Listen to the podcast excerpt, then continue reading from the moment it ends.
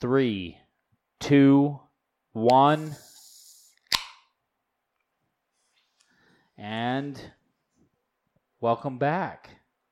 Welcome back, you salty son of a bitches. Yes, indeed. This episode is powered by Taka and Breckenridge Brewery and yes. a little bit of Uinta. Yes. Not sponsored, but powered. Yes, all of it is powered by Z alcohol. This I'm trying- Bach is fantastic. I gotta say, What? this Churny Bach, Let me try it. like if you take a little sip and actually like pay attention to the flavor, it's pretty damn good. Okay. It's one of the only stouts I like. Yeah, I'm not a big stout guy, but that's not bad. Um, How do I increase the waveform again? The little arrow under audio track, This? uh, one down, just a little bit. Not that. Yep, there you go. And then decibel right under. Waveform. Boom. Awesome. Sorry about that. I'm still learning how to work the controls. Up until this last week, it was all Caden, and now it's kind of on me because the current computer build is for me. When was the last time you uh, played video games on a computer, though? It's been a while, right? Um, well, I mean, besides the little ones on on your laptop, but I mean, like, like, like roll- a legit. Yeah, yeah, yeah. Yep. The last one I played on a computer was probably 1999. Okay, that's been a minute. It's been 10 years. Yep, it's been a lot of minutes. No, it's been 20 years. As a, yeah, yeah. Holy shit. 20 years. Well, and now we've been playing Battlefield, which I've been enjoying, except getting ass rammed. By Mike P. Pence. Well, now you can see why they say the console master, or I mean the PC master race, is because like these guys are no, they have nothing better to do. Well, yeah. I and the mean, mouse and keyboard, like, I feel like I, I feel like I die more than I do anything else on a lot of those games. With a mouse and keyboard. Just in general, being on PC, because I'm not I like being competitive. I like winning. But some of these guys play with like these ridiculous setups and like all these peripherals and get really into it. I can't keep up with that. I just want a good old fashioned controller. Right. So I can just lean back in my chair. Yeah, that's how I am too. I just want the controller. Now, if I had like a nice setup where I could have the keyboard and mouse on the chair as I lean back, maybe. But as of right now, the controller's fine. I just get ass rammed. Um, but that's kind of part of it. It's part of the ability to get cheap PC games, play the same games as everyone else. It's just I suck at them. Yeah. Uh, I I don't know. Like to me, there's something a little more just intuitive to using a controller. For sure. You know, like it's it's more simple. Yeah. Um, and that's what I like about console gaming. However, uh, using a controller on the PC hasn't been too bad. I mean, mm-hmm. I don't get nearly as many kills as I would on a console, but yeah, it's tough. I'm I'm not really bitching about it. I don't care that much. It's just a game. You and I were talking about this earlier. You were like in your room yelling like "fuck." Fuck. Dude. Yeah, dude. And, and I was like, dude, it's just a game. Calm down. And you're like, no, if you don't get competitive, you're not going to win. And I was like, we're not going to win anyway. that was true. what I thought. I didn't say it, but I thought it. Well, you can say it because I, I do get really competitive with video games. I, I'm competitive with a lot of people don't realize that about me. I get pretty fucking competitive. Um, like with sports, with freaking not watching sports, but playing sports, playing video games, I get pretty goddamn competitive. Yeah. I, I just like, I don't know. I like winning because it makes me feel good at the end. and I'm like, oh, I'll play another match because I feel good. But we constantly just kept. Yeah. the end. yeah, hitting that wall for sure. Yeah, there we a tear did in my have a eye. really good match though. That one time it was like what, like three people? Yeah, we lost by like four. Yeah. We, we only lost by like four. And uh, yeah, I can deal with those losses. The fucking people that, like, do people not know tactics? Do people forget tactics? Like, you spawn at a base, there's two objectives near your base. Well, let's take a boat and go capture one in the middle. No, dude. Like, I'm a dumbass, and I know that. like, well, um, I I can see it being used as like a feint, maybe. Okay. Like drawing resources away from the other objectives. Yeah. But there needs to be communication. Like, yeah. okay, one squad's gonna go at the back of the enemy line right. and take a, like this objective way back here. Yeah. And start working on that. And yeah. if they take it, great. If they don't, then they're a feint. Okay. That pulls resources towards that area so we can take the other objectives. That makes sense. See, my idea if I was like back in the day of Battlefield 4 commander, when you're the commander overseeing the whole map, you would send, let's say you have eight squads, you send all eight of them up to two further objectives. So you have the two, you don't worry about the two nearest to you, send them all up to two more in front capture those two, and then have half those squads fall back to the other ones to capture those while holding that line. But the problem is, this conversation that we're having now, they'd be like, I don't. What are you talking Fucking about? shoot them, dude. Yeah. And I mean, that's definitely part of the game.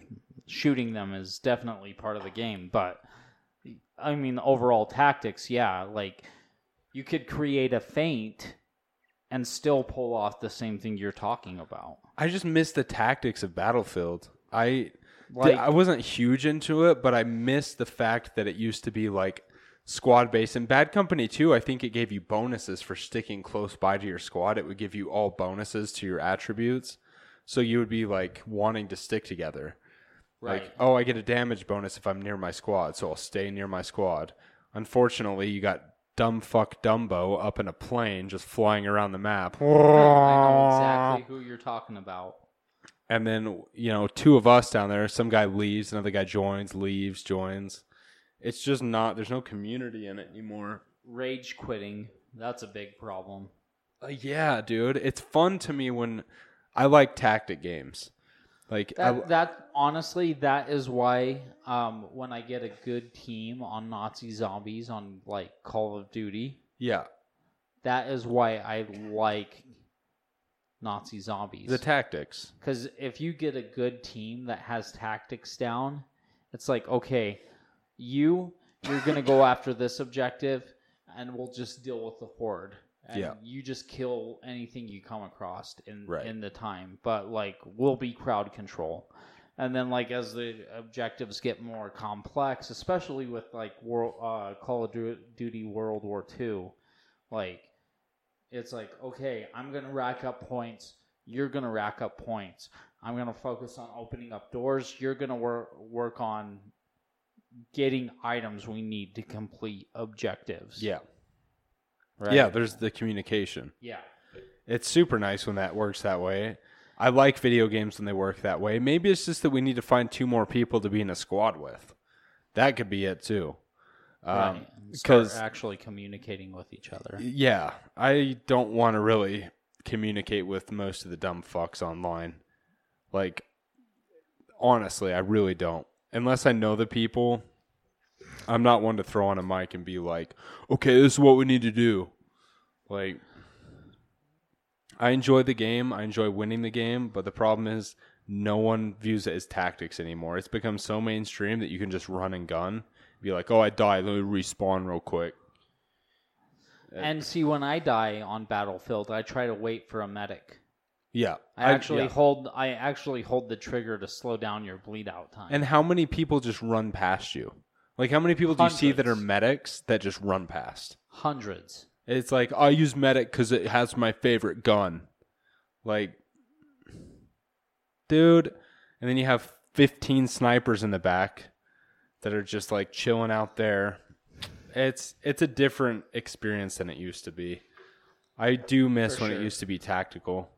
Uh, I think it's because most people have gotten dumb as fuck because uh, they drank uh, the Kool Aid, I guess. No, they drink White Claw. That's the problem. Got a bunch of fluoride heads running around. uh, well, anyway, to do a hard shift of gears here, um, between editing the last episode and this episode, um, I talked to you about uh, it's not really your house until you've taken a piss in the backyard. Yeah. and then I asked you how many time, uh, times I you think I've done that since you've lived here, and you said I know you've done it done it once, and then I told you it's at least once a week. so are the, are some of those dead grass spots because of you then? Possibly. I mean, I'm not even drunk when I do it, dude. Like, yeah. I'm just like, I've got to deal with the dogs. I need to use the bathroom. It's 11:30 at night. There's no lights on around here. Fuck it. Like, yeah, yeah. That must be the military, right? That had to been some part of the. Oh military. yeah, dude. When I was on deployment, there was like we had this like weird fucking balloon thing above our camp. Every every base had one uh, I don't remember what it was called, but it basically had like infrared cameras where it like saw 360 degrees Yeah. infrared for up to like five kilometers or some shit. Okay. Um, I'd be on watch and I'd step out of my just outside of my watch post, like just outside the door, so I could still like be watching what I needed to. Yeah and I take a leak while watching the fucking computer screen or whatever that I needed to watch. Right. Or listening to the radio or whatever I needed to do. And I knew that camera was watching me. Yeah. And I didn't give a shit, dude. Yeah. Like, I didn't give a single fuck in the world. It's like I could run to the I could run to the fucking pisser tubes or whatever, but I'm just gonna I'm gonna step right over here. I can keep my eyes on things because that way, if something happens, there's not the delay of me coming back from the porta john, yeah, or the fucking pisser tube or the cat holes or whatever. Yeah, it's like I I see it, I finish pissing, I get everyone in motion you know, because it takes what, like 30, 45 seconds to piss at most. Yeah, if that, yeah. Yeah, so it's like I, I can see it. I finish. I fucking start waking people up, you know? Like, yeah. If it was the middle of the day, it's like, hey, Ramos, watch this. I need to use the bathroom. Okay.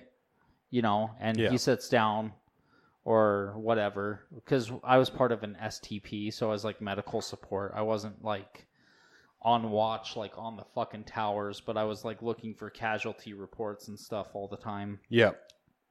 When I was on watch. So it would be like, "Hey, Ramos, Caballero, whoever, monitor the monitor the radio traffic, monitor this, I'm going to go take a leak really quick, and you go take a leak. But eh, when it's the middle of the night and everyone was fucking sleeping, yeah, it's like you can't really abandon your post. Yeah, but you can't be expected not to piss at the same time. Yeah, yeah, yeah. I I bet if I had a fucking nickel for every marine that just pissed in their uh, appointed place of duty on deployment, I'd be a multimillionaire. Yeah. Oh yeah. Like up in the guard tower for fucking sure, dude. There's probably like a corner they have designated. Like you piss over there, and we don't sit over there. Like if we, we need to rest our legs, there's two guys on duty. Like you go piss over in that corner. Everyone pisses over in that corner. Yeah. It's weird how people get like that. Um, like in urinals or whatever. Like people that'll be next to you in urinals and like turn away from you. It's like mm-hmm. it's not like I'm sitting there like going like looking like the guy in waiting. Yeah, I'm not like looking over like, "Oh, wow." Like That's a nice piece of meat. yeah, it's just funny to me that people are so protective about that. Yeah, yeah, it it is, and like the military truly, especially if you're uh, ground forces. They truly like Army, Marines, Navy corpsmen that are with the Marines. Like they don't give a fuck anymore. Yeah. Like they just don't. Like sometimes uh, they taught us this in Field Medic Training Battalion. Like you dig a trench if you're in a place for like three days, you dig a small trench to take a shit in. And if you and your buddy need to take a shit at the same time, just lean against each other's backs for support. There you go. Yeah, like teamwork. They, they literally fucking teach you that. Yeah. And so like they they kind of like beat it out of you like like just stop giving a shit. Right. You know? And I know I'm not the only person that walked out there and fucking peed. Right. Like right outside the door. Yeah, it's, not, it's definitely not a big deal. I guess I like I don't care if people see my dick. Don't give a fuck. But I'm so ingrained to like go into the bathroom, close the door, like it's just like part of How much do I pee around here with the door wide open? lots, lots of times. lots of times. I mean, my wife's seen my dick. I don't know if you have, No. but at the same time, I don't care. Yeah. You've walked past the door while I've been peeing. It's wide open. Mm-hmm. I don't give a shit, dude. Yeah. Yeah, and I don't I like I don't care if I lose a bet, I'll run down the street naked. I don't give a shit. In that sense, I don't care, but for some reason like going to the bathroom, it's just ingrained to me like I don't know growing up or whatever, just shut the door. Yeah, and and that is really big in Western society. It's so bizarre because we look at, um, for instance, Islam in the Middle East, and we're like, those guys are conservative fuckheads, and they like don't want their women to do anything. But, yeah. But then, um, bodily functions like that aren't treated the same way over there. Right. It's just like part of life, you know. Yeah, yeah, yeah. Uh, but here it's like sex, drugs, rock and roll, but don't watch me go to the bathroom. You're not allowed to do that. Right. Um and I mean you've you've lived with me for a few months now. You like I clearly don't give a fuck. Yeah. Like sober, not sober, I don't care. Yeah. I shut the door when I have to take a shit out of like courtesy for everyone else. Right. but like it it's just um yeah, I don't know. And, and that might be the military in me, I don't know. Probably is. When you get your privacy taken away, it's hard to get it back. It's hard to care about it after that. Like when you have no sense of privacy, you go from having privacy to getting absolutely none for such a long period of time and you realize oh, I don't really care about it that much. Yeah. So no, I, I get where you're coming from. But yeah. Sorry, I'm just taking some notes here. Uh cuz I'm not like really far gone. I'm not as bad as we were that one time where we decided just not to publish the episode. But I'm trying to like keep up on what we're saying. It'd probably be better to have a pencil and paper in here. Yeah. But um yeah. So yeah, and and it's true like uh you'd be on hikes in with I'd be on hikes with my marines and uh on Camp Pendleton and it's like we'd take a, a break from a 20 mile hike at like the 7 mile mark or whatever yeah. it's like if you need to use the bathroom, do it now. And you'd be sitting in the bushes with fucking 20 other dudes taking a leak or a shit or whatever all at the same time. Yeah. You know, like yeah. it's just it's normal. Yeah. For sure. What do you think about like do you remember when those the Marine Special Forces got caught pissing on the Taliban? I don't care. Right. Right, but that was like painted as such a big thing back then. Right. And when you saw him on the news trying to explain it, he was just like, you know, that's just kind of the mindset you're in. Like, you don't really think about it until you come back and, like, you know, your buddy calls you and you're like, oh shit, I'm on CNN. yeah, yeah. Um, I, I, I can't say with complete confidence, but I can say with relative confidence, no one in the military gave a shit about that. Yeah. Right. I I mean you bleeding hearts of the fucking world out there don't know what it's like to be in a country where 85 to 97% of the population wants to fucking kill you every day. Yeah. And if you take one of them out and you piss on their corpse, so be it. Like yeah. like you're you haven't been in that situation, so fuck you. Yeah. I haven't even been in that situation. I haven't killed anybody. I was in a situation where I thought I was going to have to kill somebody. Yeah.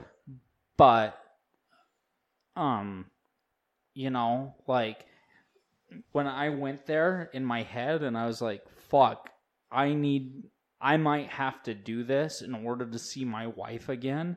Yeah pissing on them, like I, I probably wouldn't have done it because I didn't need to pee. yeah. But um it wouldn't have mattered to me. Mm-hmm. Like I wouldn't have fucking gave a shit, dude. Yeah. Like first of all, they're dead. What do they care? Yeah, yeah. Second of all, they just tried to fucking kill you. Yeah. And I'm kind of glad that Liz isn't home right now, so like I can kind of get loud and animated about this, but like seriously, someone comes up to you. You go out on a let's let's say you're not a bleeding heart fucking cuck. Yeah. You go out on a date with your wife or your girlfriend, fiance, whatever. Mm-hmm. Some dude comes up to you, takes her fucking hostage, or like points a gun in your face and like, give me everything you fucking got or I'm going to kill you. Yeah. Or just like flat out starts trying to kill you for no fucking reason. Yeah. Like you're walking back to your car and some guy attacks you. Right. And you wind up having to kill on him and you realize you have to take a piss at the end of it. Yeah.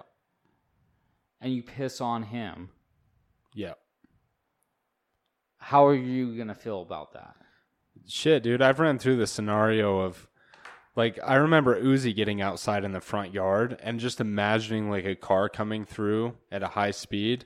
If they visibly swerved to hit him, I would pull out my firearm and start shooting at their car. Yeah, yeah, and it, I mean it's the it's the same fucking idea, except for it's your own fucking life. Yeah.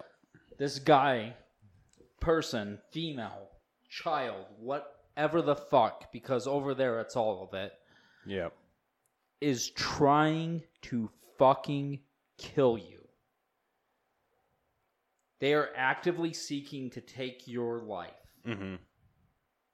you have your your family here yeah even if you aren't married you don't have kids you still have friends family loved ones you want to come back to mm-hmm. same with that guy right but he's actively trying to take your life.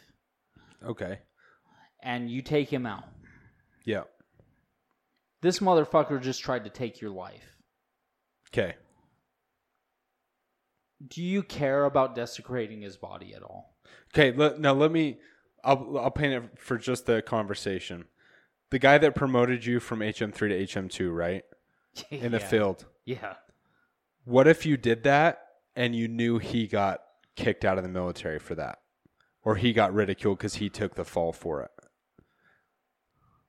I mean, I'd feel bad, but I that's would, that's where I would I, I so, wouldn't necessarily care about the action, more so the repercussions of my superiors that had to deal with that. So so for me, I would 100% step up and say I did this of my own volition.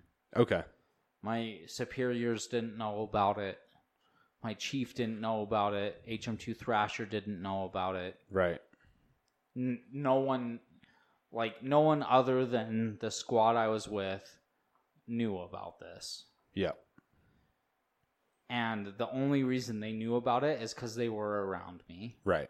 Well, that paints you as a man taking responsibility. And I would take whatever fucking happened of that. Yeah. I won't let someone else's career end over that. Right.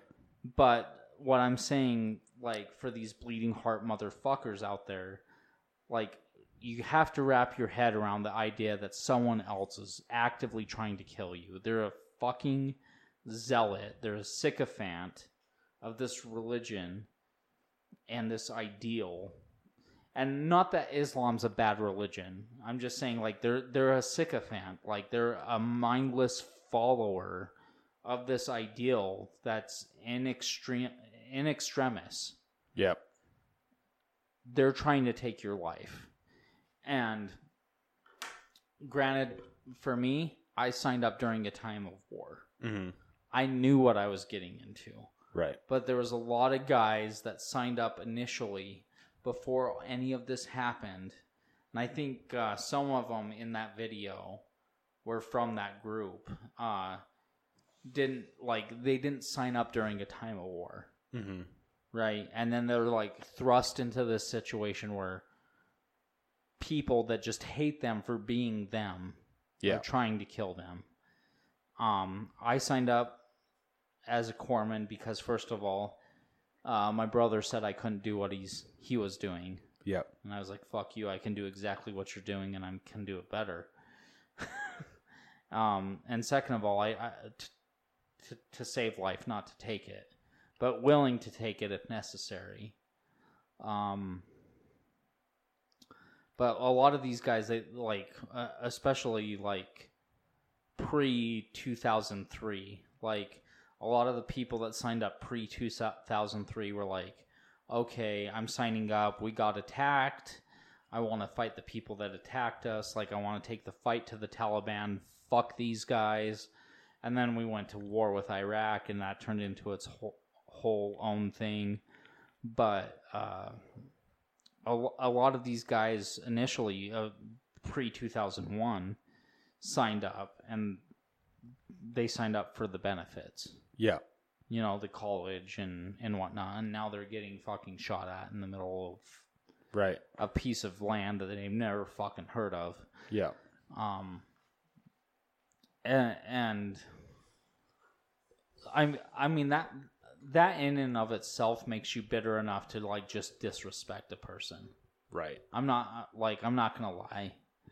Um, after some of the shit I saw over there, especially with what happened to the kids in relation to like Taliban terrorist operations to try to take us out mm-hmm. that wound up going off on civilians. Like, it's like, you know, like really fuck these guys. If I had a chance to piss on them, I probably would. Yeah but that's the Taliban. That's not every is Islamic person. That's not every sure. Muslim. Um, that's just Al Qaeda and the Taliban. Um, but if if that had been me in that position, sorry, I'm like going on this fucking tirade. Uh, I would have owned up to it, and I would have been like, no one else knew about this other than me and the people that you see in the video and the person that took the video. Yeah. It was a spur of the moment decision. I decided to do this. My superiors had nothing to do with it. My inferiors, nothing to do with it. Yeah. And I will say this about the person that leaked that video. I don't know if they leaked it because they thought it was funny or if they thought it was unjust. If they did it because they thought it was unjust, um, I don't think that's right because again, like I was saying, that's what the Marsoc guy said too. What? He's like, "You're a traitor to our country who leaked it on on freaking broadcasted on all the news networks. He didn't give a fuck." Yeah, and and, and that's what I'm gonna say too, uh, personally, because it it's a different situation. It's not like I walk across the street, kill my Muslim neighbor because they're fucking Muslim and then piss on them. Right. Like the person that recorded this and leaked it, um like as much as I may disagree with the action, which I really like am on the edge about as much of a cuck as that may make me sound, uh it's just like I, I don't know. You guys, you you haven't been there. Different mentality, and yeah, that that's kind of especially with recon. Right, and the person who leaked it very well knew it was unacceptable at home, but it's something that does happen over there, and obviously it was going to get a reaction. Yeah, and, and that's, that's, probably not the only time it's happened. Oh, definitely not.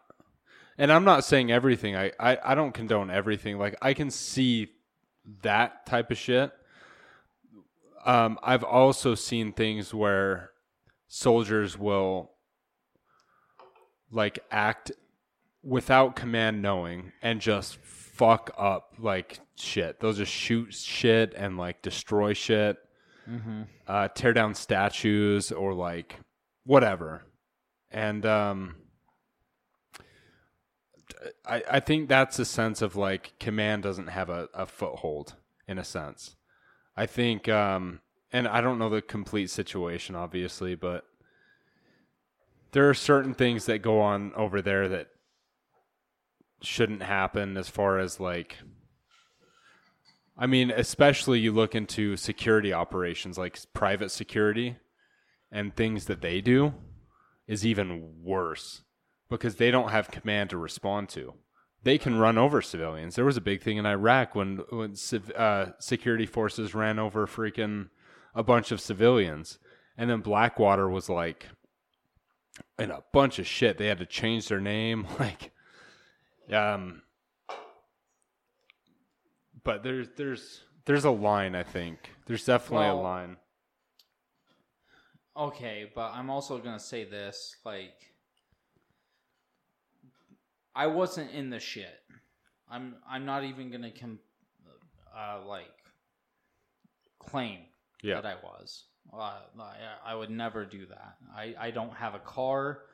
For those of you that don't know, that's a combat action ribbon acronym. I don't have that. Um, the situation I was put in where I thought I would have to take an uh, another person's life was because I was doing uh, triage and treatment of somebody, and I thought they were going to drive off with me. And they're, uh, I thought when I was grabbing the last patient, this person was going to try to drive off with me in my in, in their car. And I was like, I can survive a car accident. I can't survive being on fucking like Al Jazeera or whatever, getting my head cut off. Yeah. Um. So th- that's the situation I was put in, but um, these guys from Blackwater that like maybe ran over civilians mm-hmm. or whatever. Uh, what else was happening?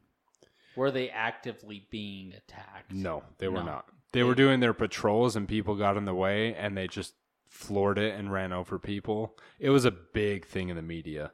Okay. Um, they so so yeah, that's that's different that right. that is 100% different just doing yes. it for the sake of doing it absolutely but if if you're in a situation where you're actively being attacked and you're trying to get i agree to a, a safe haven or a better like strategic or tactical position yeah and you wind up running over somebody that's that's different because that's self-preservation it goes back to that thing that we were talking about earlier like self-preservation is a huge fucking deal yeah like it's a primal thing. It's not.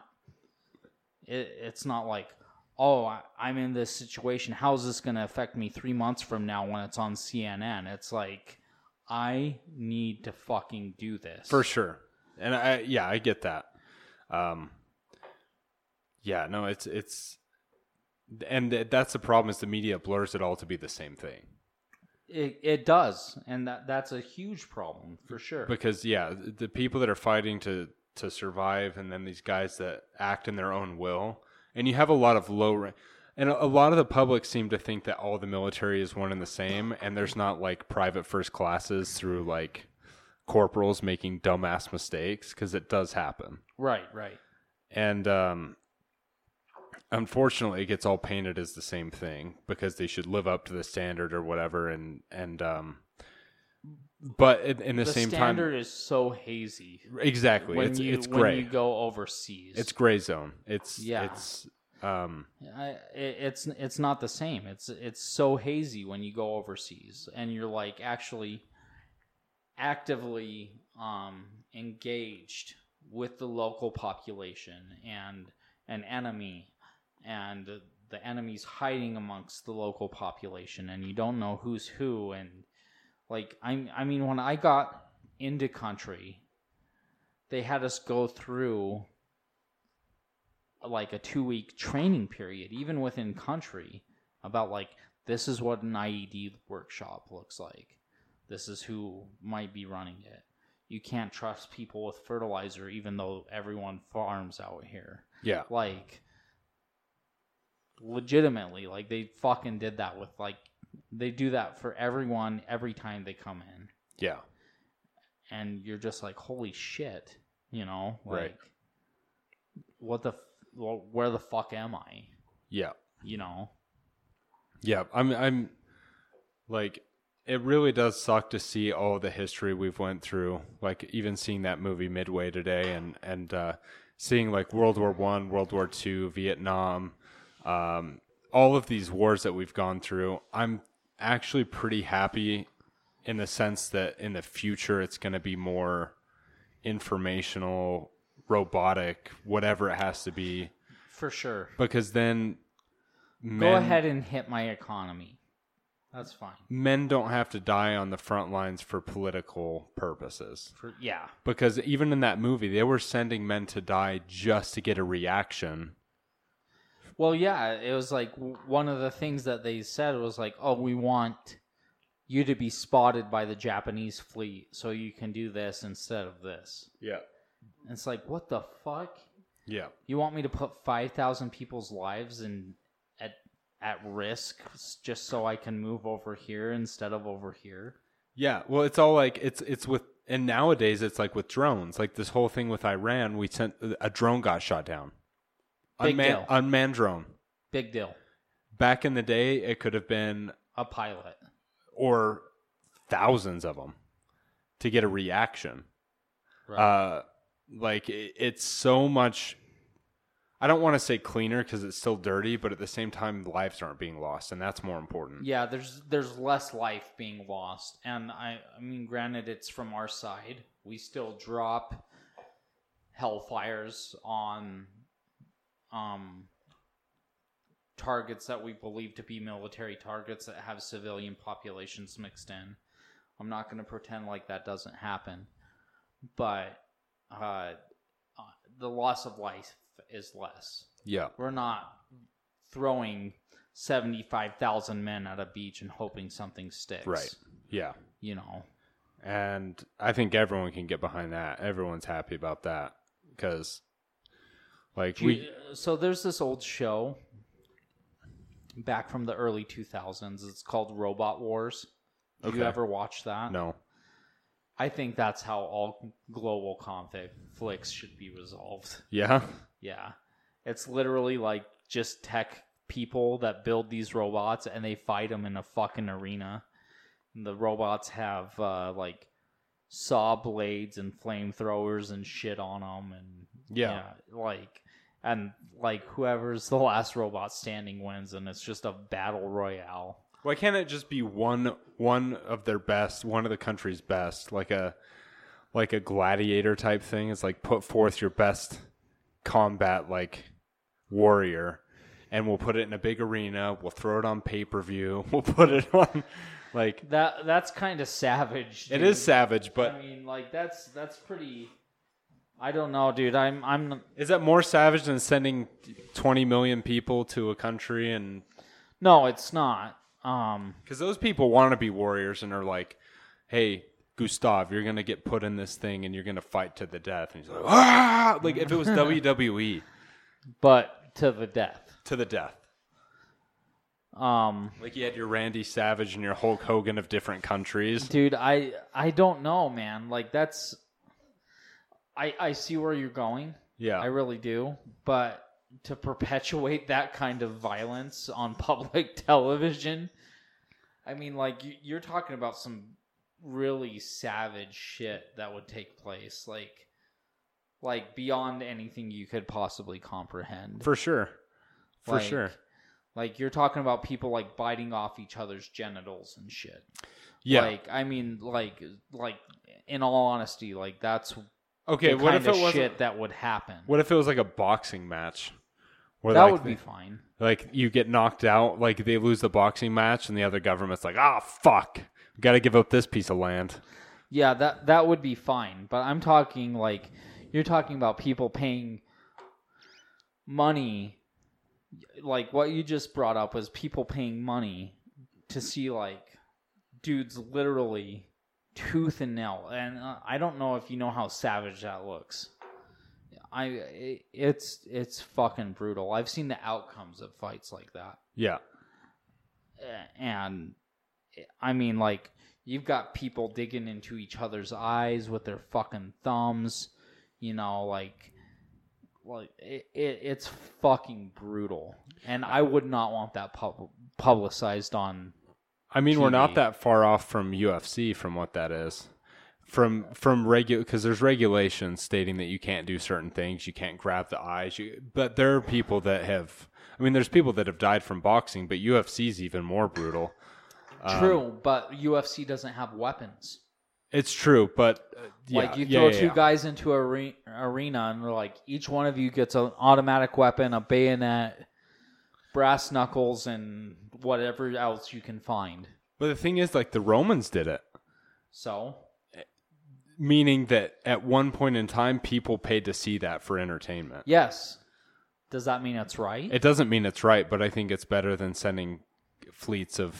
Okay, but they did it for strict entertainment. They didn't do it for just like right conflict resolution. Right? All I'm saying is, I would rather one guy die brutally than millions of people dying. And I can see that. Like the the needs of the many outweigh the needs of the few. Yeah. Like I I uh, I completely understand that and to an extent I agree. Yeah. And I, with what you're suggesting, I'm okay with it as long as it's not televised. Okay.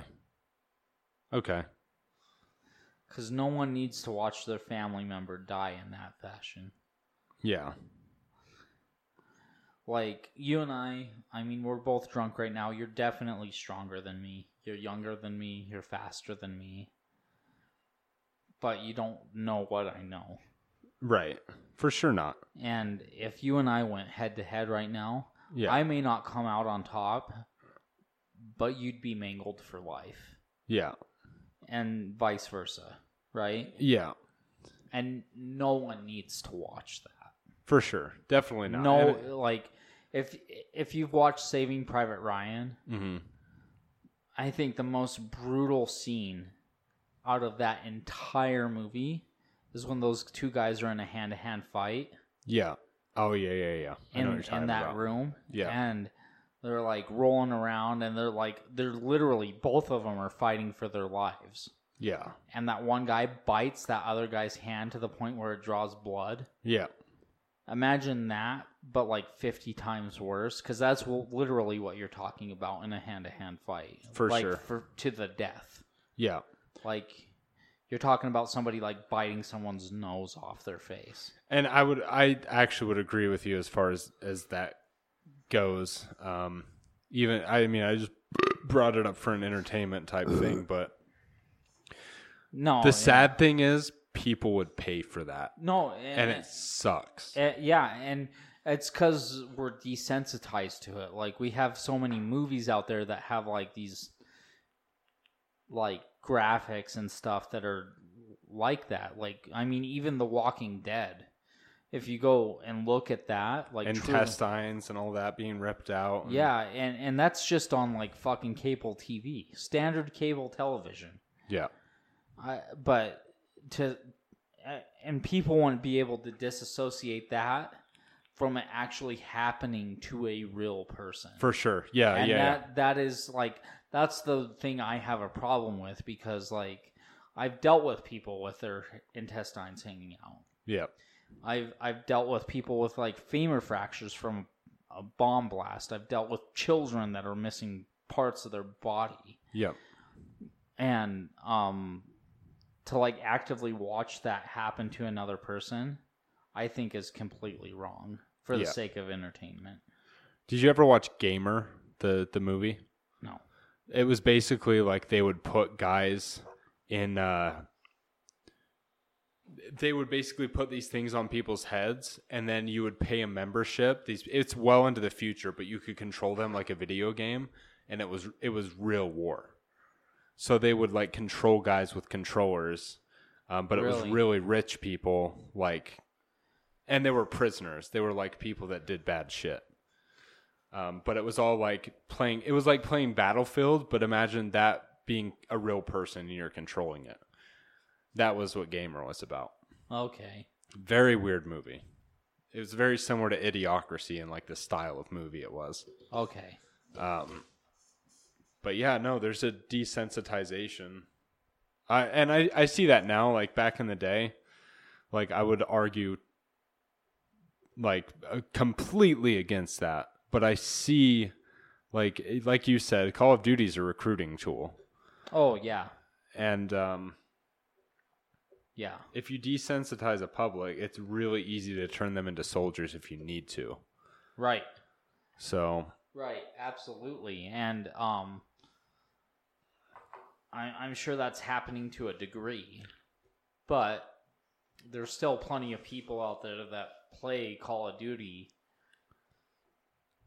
that on a personal level they wouldn't be willing to rip a guy's guts out of his fucking stomach yeah, for if sure needed yeah um I, I mean you have to go to a fucking primal yeah you have to go to a dark place for that yeah and I've been there. Like I'm like, okay, well, I I've been there mentally. I didn't have to act on it. Thank God. Yeah. Because I'd probably be fucked up right now. Yeah. But um, you have these people that are like, oh, dude, I'm like the best person at Call of Duty. I'm like number one squad leader in the world or whatever. And it's like, who gives a shit? Yeah. You know, if it came down to actually doing that to a fellow human being, are you able to carry it out? Probably not. And that's good. Yeah. That's good. That's like uh, we were talking about in the previous podcast a, a sense of community. That's what community is about, not looking at your fellow man and just seeing resources and taking their life. Right. You know, like. Yeah. But sometimes that's necessary and a, there is some desensitization that happens through these video games but i don't think it's to that 100% that degree yeah i think movies sense. probably play even more into it because yeah. it's more graphic yeah and it's way more realistic yeah i've yeah. seen some movies that are like like compared to if you watch like a 60s or 70s horror film versus now like Saw. Yeah, like completely guy, different. Like even the first Saw, that was what like probably early two thousands. Yeah, two thousand four or five, close maybe? to ten, maybe fifteen years ago. Yeah. Uh, you're you're you're sitting there and you're like you watch that guy cut off his leg and you're like holy shit, you know. That's nothing nowadays. Right. Um as far as graphicness or real realism even. What do you think it'll be in 50 years from now? I don't want to. I don't want to either, but we're going to live to it. Maybe. Maybe, but even you, 30 years, 30 years from you, now even. You have a better chance of living to 50 years than I do. Even 30 years from now. I mean, I think I think it's going to get way worse. And the problem is it gets normalized it gets normalized as being way worse. Like, at what point do we draw the line and we say this is a little too much? I I don't think we ever do.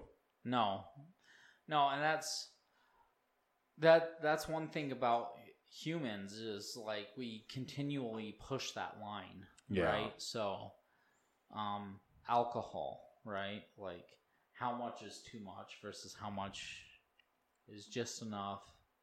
You know, obviously the right amount is zero. Yeah. Like as far as keeping your cognitive cognitive abilities about you. Yeah. But um like in the end, I mean it's poison. State, it is. Uh, but the state dictates how much poison you're allowed to take in, right? Right. Yeah. Like you and I both right now would be fucking gelled. Yeah without question if we tried to drive. Oh, dude, I could drive right now. I just can't get caught. but right, yeah, well, no, I agree with you. We would be jailed big time. Like um without question. Yeah, and that's I guess that's the difference between you and me. I have fucking integrity. Um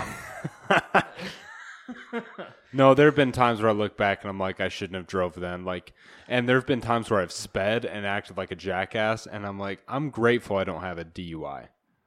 A hundred percent. So I can look back on my life and say, thankfully, that there's nothing like that in my past. That's good.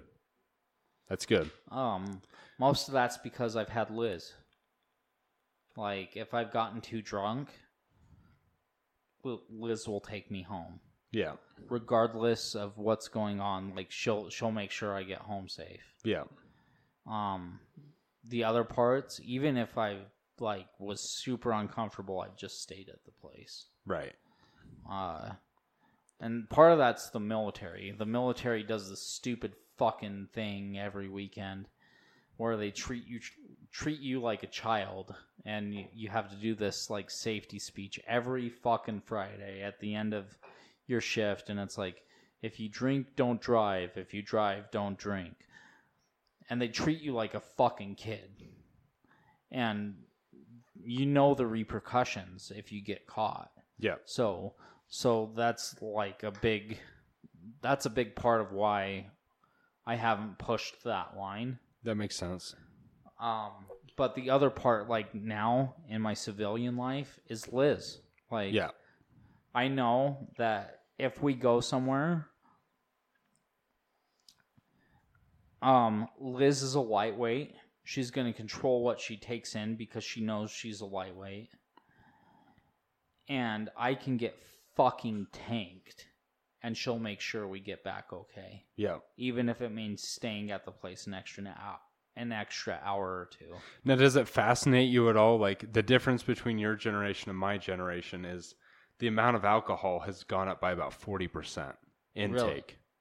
So does that like, like shock you at all? Like you supposedly drink forty percent more than I do. My generation.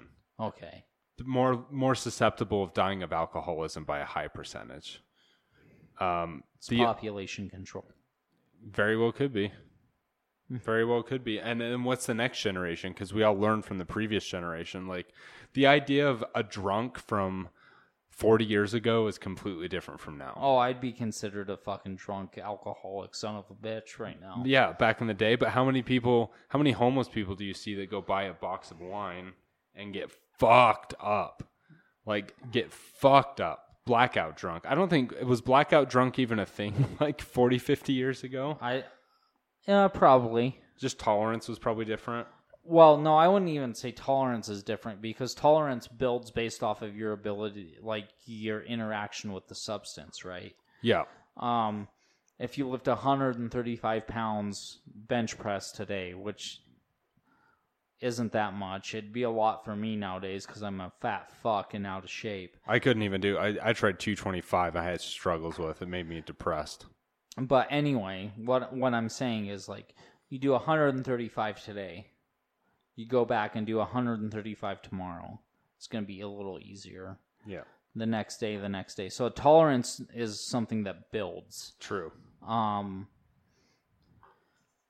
Uh, I I think the qualification for alcoholism has changed and the repercussions for it have changed and like where that legal definition yeah um is has changed over the years and yeah tolerance yeah. hasn't changed that's an individual sure. thing yeah I mean that makes sense. Um, same thing with weed, right? I mean, back in the '70s, it was like two percent THC, and now we're bumping over thirty percent and it's causing some people can get schizophrenic reactions from it. They can turn straight up schizophrenic. So, um, well, if that's the case, I don't know if I'll ever try it. Well, that's why I suggest trying trim because that's under ten percent, and that's that's not going to send you into a schizophrenic episode. Anything like if you did an edible, that's why they say don't do edibles. That can send people into schizophrenic oh, episodes. Oh, so get this, okay? Speaking of edibles, uh, this last week I was in the ER. Oh um, yeah, for my clinical rotation.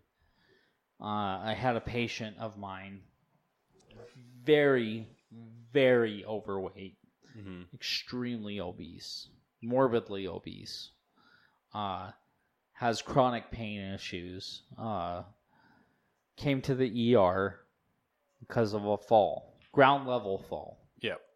Which is basically you standing on your feet and hitting the ground. Mm-hmm. Uh, broke both sides of the rib cage in various different spots. Uh, and we were trying to get a health history out of them, and they weren't completely honest with us.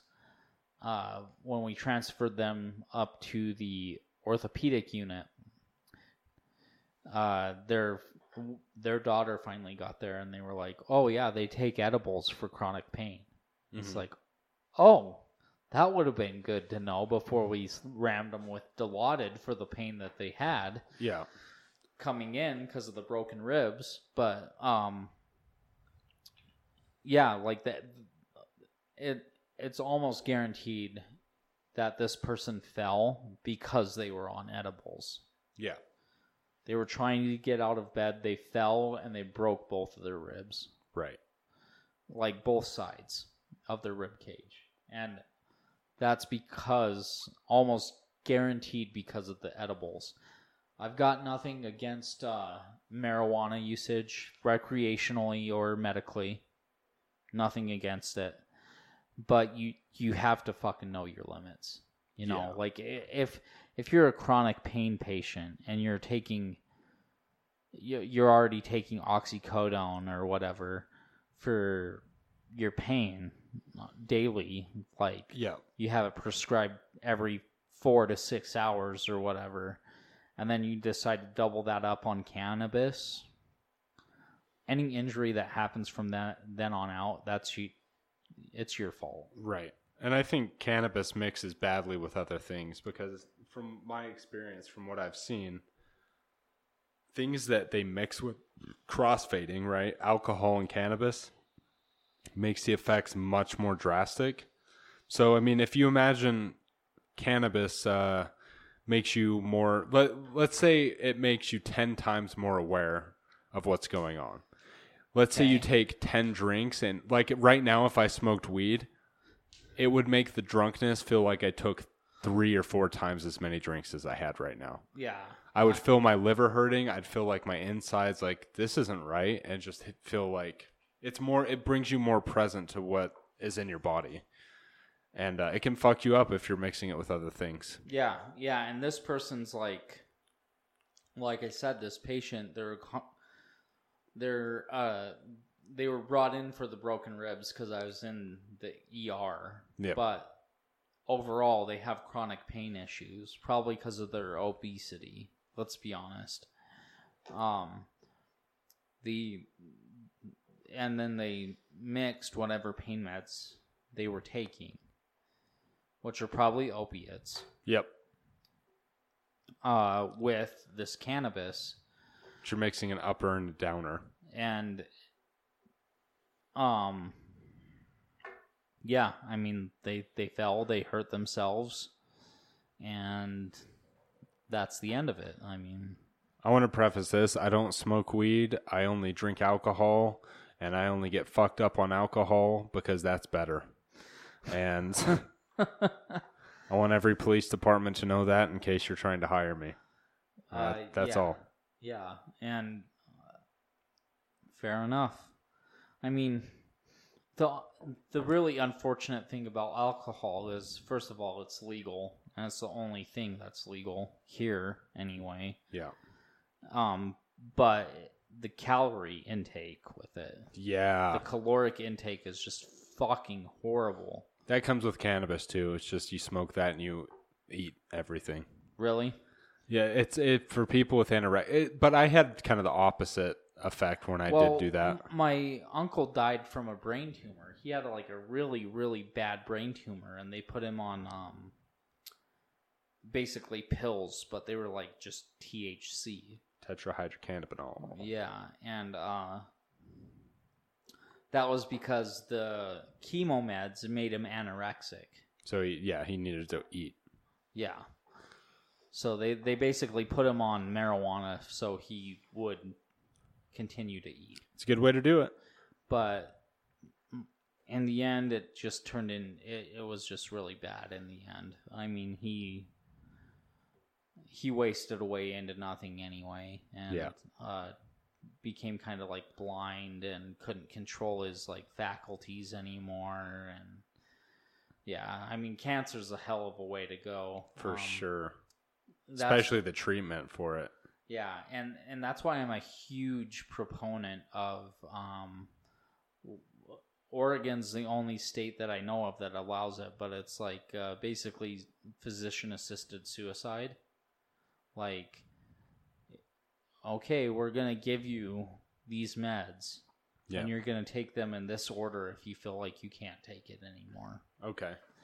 Um, and they only do it for terminally ill people like my uncle yeah.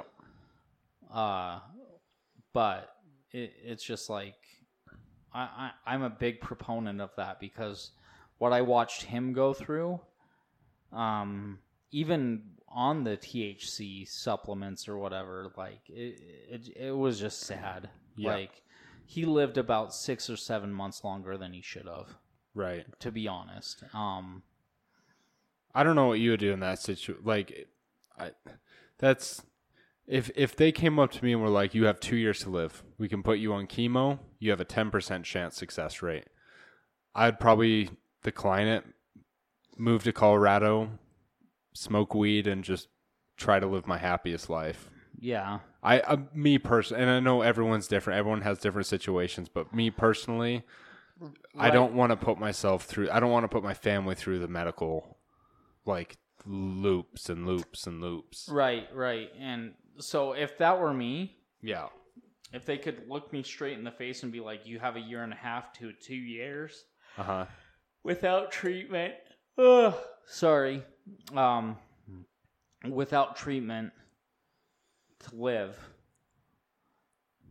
uh, and like with treatment, you have two to two and a half years or three years. Yeah. Knowing what my uncle went through, uh, d- and depending on the type of cancer, like if it's caught early, what stage it's in, like because I know a lot more about it now than I did then. Yeah, like stage three prostate cancer or something. Stage three. Um, I'd say take my prostate out. Let me live my life. Uh, if it was like stage one or stage two, I'd be like, okay, we're gonna fight it because uh, the different stages denote how far it's progressed. Yeah. And people kind of intuitively know that just based off of like, oh, the higher number is worse. Mm-hmm. But uh, uh, it really denotes how far it's spread. So, like, when somebody gets cancer, um, if it's primary, they look at it and it's like, okay, we caught it at its original source. Okay. Okay. Um, but a lot of people don't usually get their cancer caught unless it's prostate, testicular, ovarian, whatever. At at at that point, like they'll like if it's one of those uh, aforementioned, uh, they'll catch it earlier usually. But like say lung cancer, is usually secondary to something else. Like you have some other sort of cancer that metastasized and moved to your lungs, okay. unless you're a smoker or, you know, like stuff like that. Um, so it, it really depends if they're like, okay, well, uh, and and there's a different ranking system too. Like people don't know, like it's not just like stage one, stage two, stage four cancer.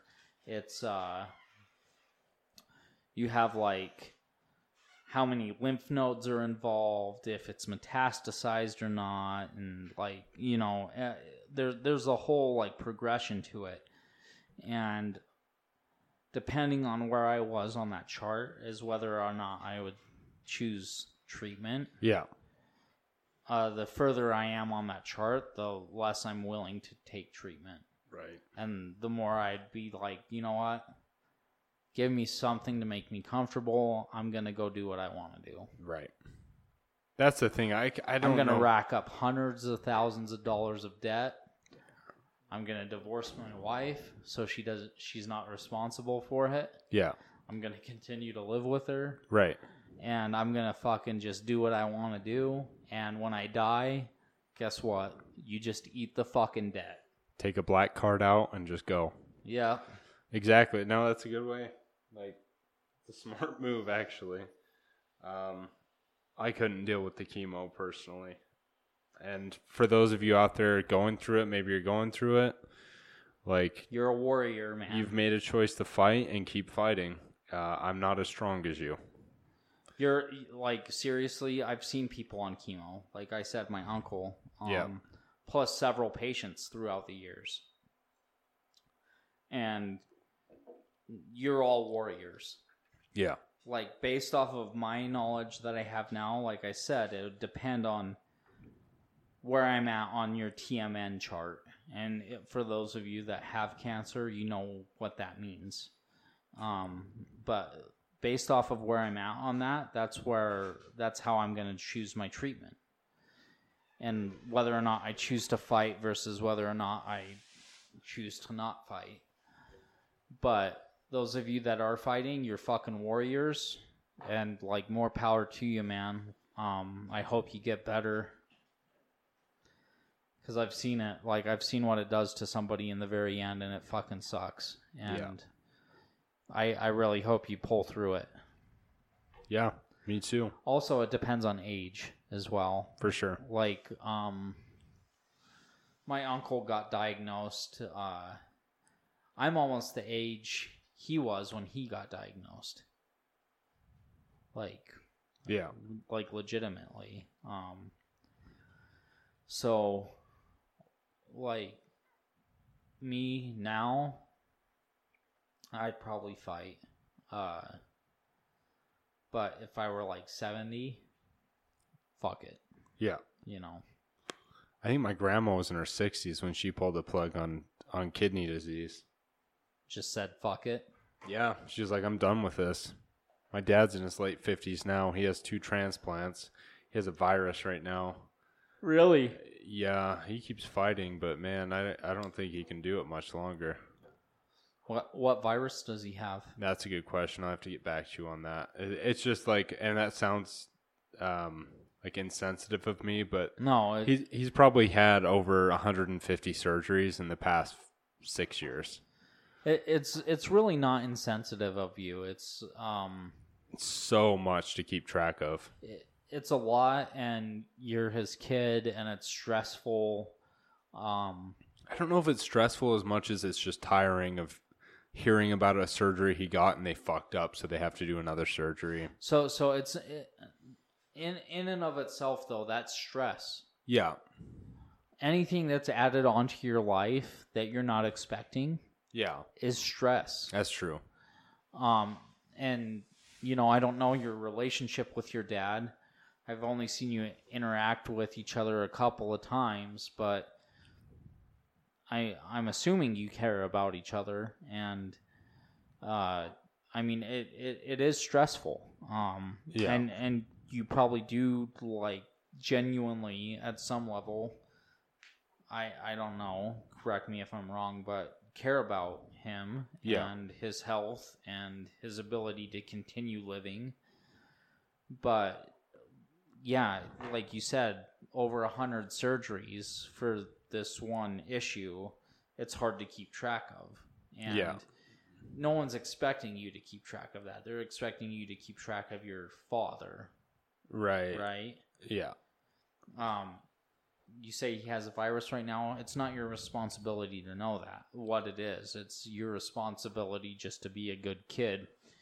Um, it's the doctor's responsibility and the nurse's responsibility to know what virus he's dealing with and treat it. Yeah. Yeah, and it's uh I don't know, dude, it's just an ongoing thing constantly. He knows what he needs to do to get healthy and he doesn't do it and so, that's what I'm frustrated with. So yeah, so you're kind of getting a little fed up with because I'm big on nutrition and fitness, and I know what he needs to do with nutritionally, and unfortunately, there's no hard hitting out of all the fucking things that have happened. For some reason, he does not understand that eating sugar in the morning is not okay. Eating Tootsie Rolls and crackers and candies is not going to uh, make his blood pressure go down. Right, right. And um well, I mean, that kind of comes back to the old adage of you can lead a horse to water, but you can't make him drink, sort of a thing. For right? sure. But then I have my mom, who's the propaganda expert of just constantly telling me this stuff. Right. And I think that's where the stress comes from. Okay. I think it's more so like, because he's more like, just like, oh, I'm here, like, cool, yeah, this is happening, whatever and I guess that's how I more cope with things. But when I have her, like, do you understand that how serious this is? How blah blah blah blah blah blah blah. And it's blah, like, blah. yes, I understand, but what can I do? Yeah, I can't do anything. Right. I literally can't do anything about it, and yeah. she just wants somebody to like, yeah, I agree, I agree, yeah, yeah, yeah, and it does no good to anyone. It stresses right, him right. out, stresses me out, and she's doing it to like dump her stress she's gained on herself onto other people. Right. And that's where your mom and my mom are alike. Yeah, it's it's uh you know, I can cope with it to a certain extent. It helps that I live hundreds of miles away. um true. Sucks for my dad. I mean, we never had the biggest relationship, but at the same time like Well, you you kind of said when you were younger he was kind of an, a dick right? Like kind of. Yeah, like his a, dad was in the army. His dad very, was very, very like authoritarian. His dad was a ner- or his dad was in the army. His mom was a nurse, and they were both hard asses. Um, and that's just kind of how his his culture grew up. My mom was raised by a marine and a social worker, so um, very hard ass background. Well, my wife's a social worker, and she's the furthest thing from hard ass. So yeah, it it I wouldn't say my grandma was a hard ass. She was just uh she was very set in her ways and she was just kind of I don't know, it's hard to explain her. I don't know her that well as far as like outside of being my grandma, I guess. Right. Um yeah, when I mean like when you're a kid, your grandparents are your grandparents, your parents are your parents. You don't have much other perspective. Right. And if your grandparents don't live into your adulthood, then you just always kind of remember them as. Well, she was a first gen, first gen immigrant from England. So uh, she was very proper and like very traditional when it came to like punishment. I mean, my parents were treated like shit growing up, so they did the best they could do, I think. And um, I don't know. It just is what it is, I guess. Like I'm I'm not sitting here completely concerned about it because I mean it's the cycle of life, right? Like right. your parents are going to die regardless. Right. Right. And it's just preparing it's it's making sure that you've done enough for them and they've done enough for you that you can be like, okay, it's it's fine if it does happen because at this point like i want my dad to be alive i want him to be happy but at the same time if if he's not happy like I don't want him to suffer through bullshit. Right. Just for me to feel like some sense of like comfort for him being here or whatever. Right, right. Um that's selfish of me, I think. Fuck, I don't even know how I got down this rabbit hole. That's all right. Go. All right. So what um, you just heard was me saying go because yeah. we took a bit of a break. But yeah, and we'll switch to something a little more a little more serious. Uh, you know, my dick's more my, more dick, serious than cancer, huh? My dick is uh, like how I like my women. It's a strong six. Uh, you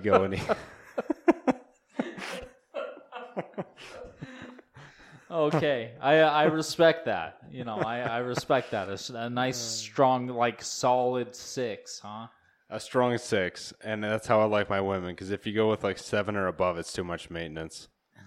You think?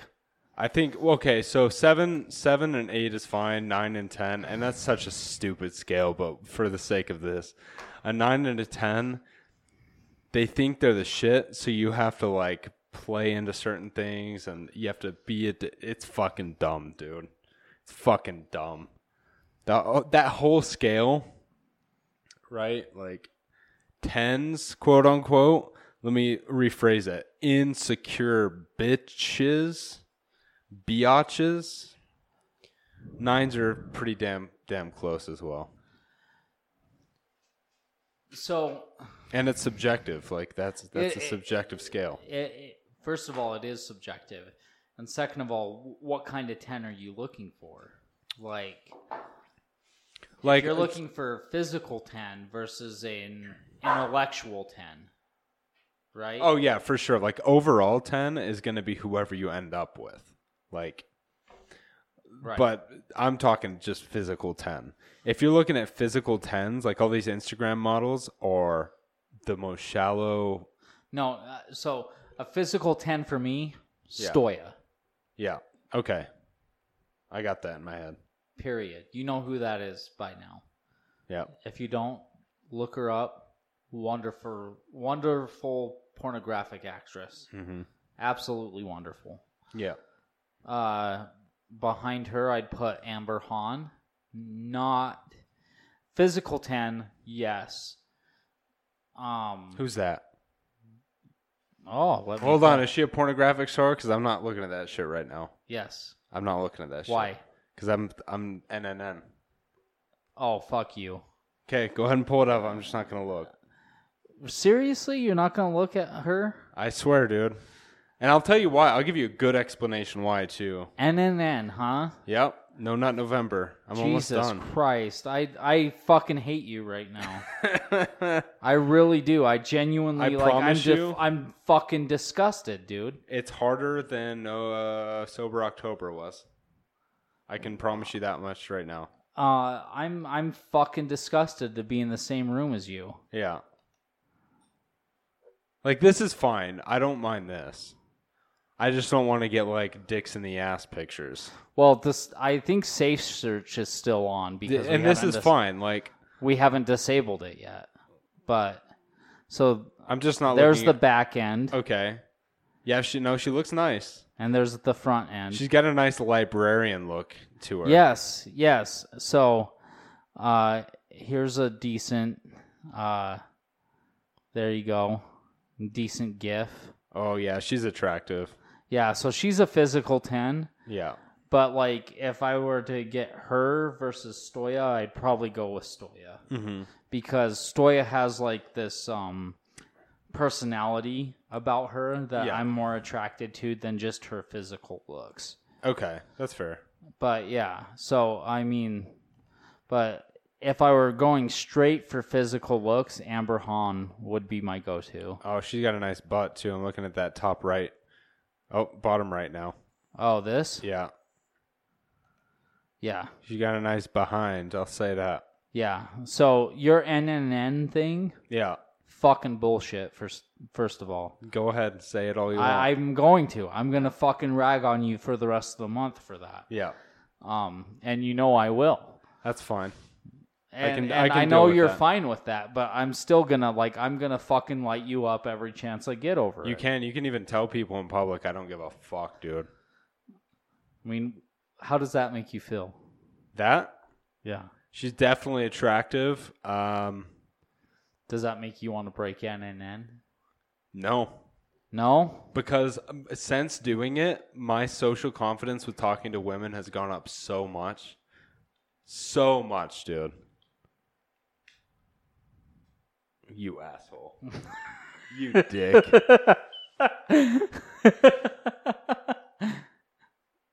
Okay, she has titties. That's great. She's got a great personality too, I'm sure. Uh, I'm not so sure about that. Yeah. Yeah. I still don't want to break. Oh, I'm gonna break you. Mm. We're gonna end this podcast. I'm gonna fucking break you. You're gonna be like, dude, I need a few minutes in my room alone. No, dude, I'm good. It's been over November, by the way, since I last jerked off. So,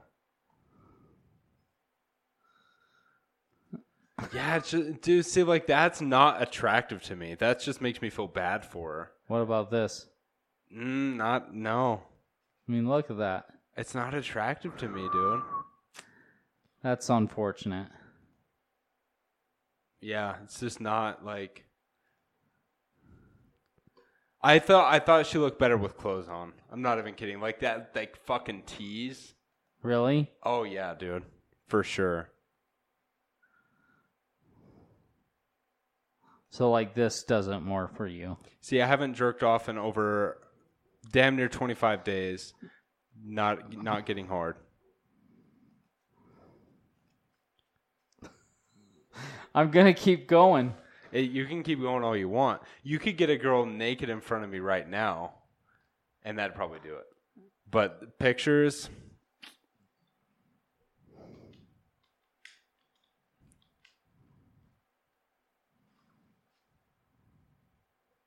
No. No, dude. I'm just not. I'm I'm gonna run the gamut here with you, dude.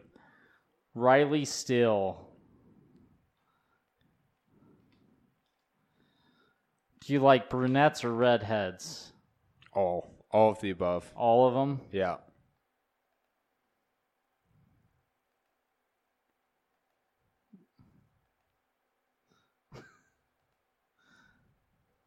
Nothing. No. You fucking cuck. Call me that all you want, dude. Freaking Shelby at the coffee shop complimented my arms today, so. That's true. She did. I don't think that has anything to do with No Nut November. You'd be surprised, and I'll give you a scientific explanation. You like science? Sure. I like science. Obviously, I like science. We develop uh, neuropathical logic, neuropathical pathway, neurological pathways in our fucking brains, and we become wired to pornography. Over time, that bandwidth widens and widens and widens to the point that dopamine and it's not all pornography like i'm not saying in the sense that like back in the day if you looked at a, a nudie mag different than what it is now nowadays you can watch a porn video scroll down a little bit and be like oh i want to see this now boop oh now i want to see this one boop and we create such dopamine releases that we don't give a fuck about uh that's great uh we don't give a shit about actual interactions anymore yeah. Yeah. We don't. No. Not even this interaction. Nope. Sorry, I'm being a fucking asshole, dude. Um. the second but, st- but really how much do you think um, shelby complimenting your arms has to do with you not jerking off uh, because it become it, it comes from self confidence.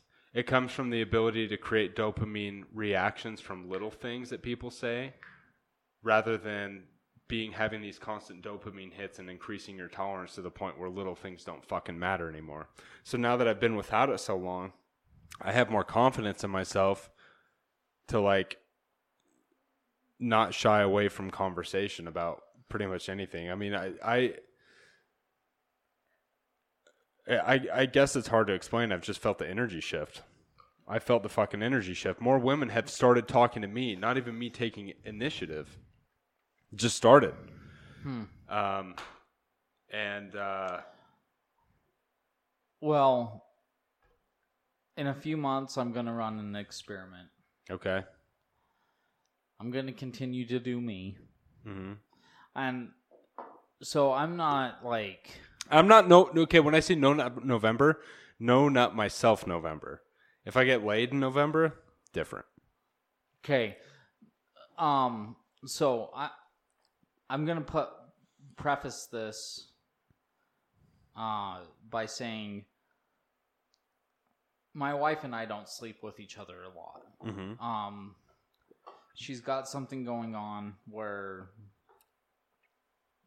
like, she's just not fucking interested in it and i think part of that's her birth control okay um second of all um on top of that i don't masturbate that much yeah uh so i'm gonna run an experiment where i'm gonna just kind of keep doing what i'm doing okay i'm living my life and uh, when I get out, of this school chaos and I start hitting the gym again regularly, Yep.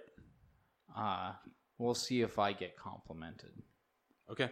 on the same frequency, like the same amount. The, the, uh, scientifically, I'll put it this way.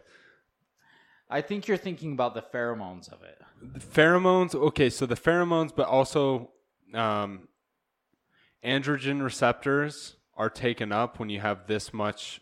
So when you jerk off a lot, it doesn't decrease the amount of testosterone that is produced, but it does decrease the amount of testosterone that can be processed in the body because it's processed through uh, androgen gland or androgen receptors, and when those are taken up, you can't process as much testosterone.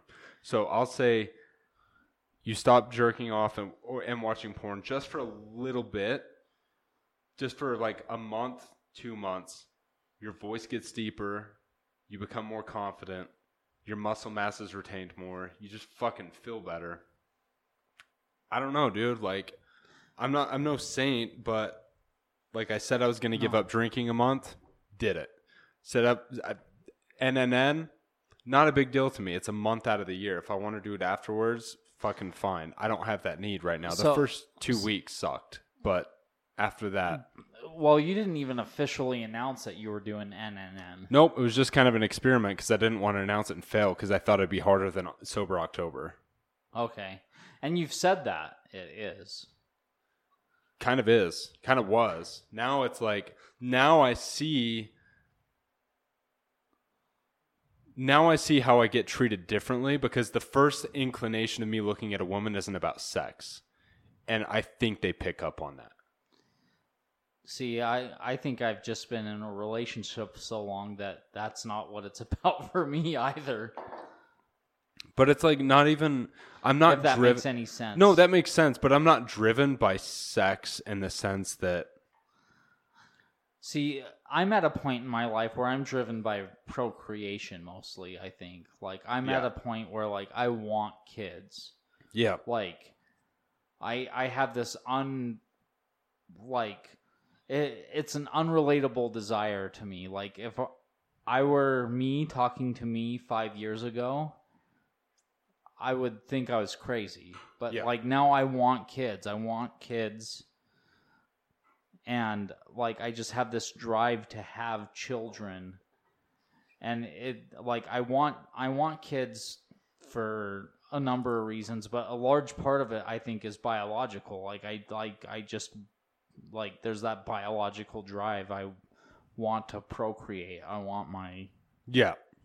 I want my children. I want to have kids too. I I do I like within the next four years. I would like to. Yeah, but I mean, like for for you, it, what I'm saying is, um, so like I've always kind of wanted kids, but but now it's like uh, I, for lack of a better term, in my brain, I need children.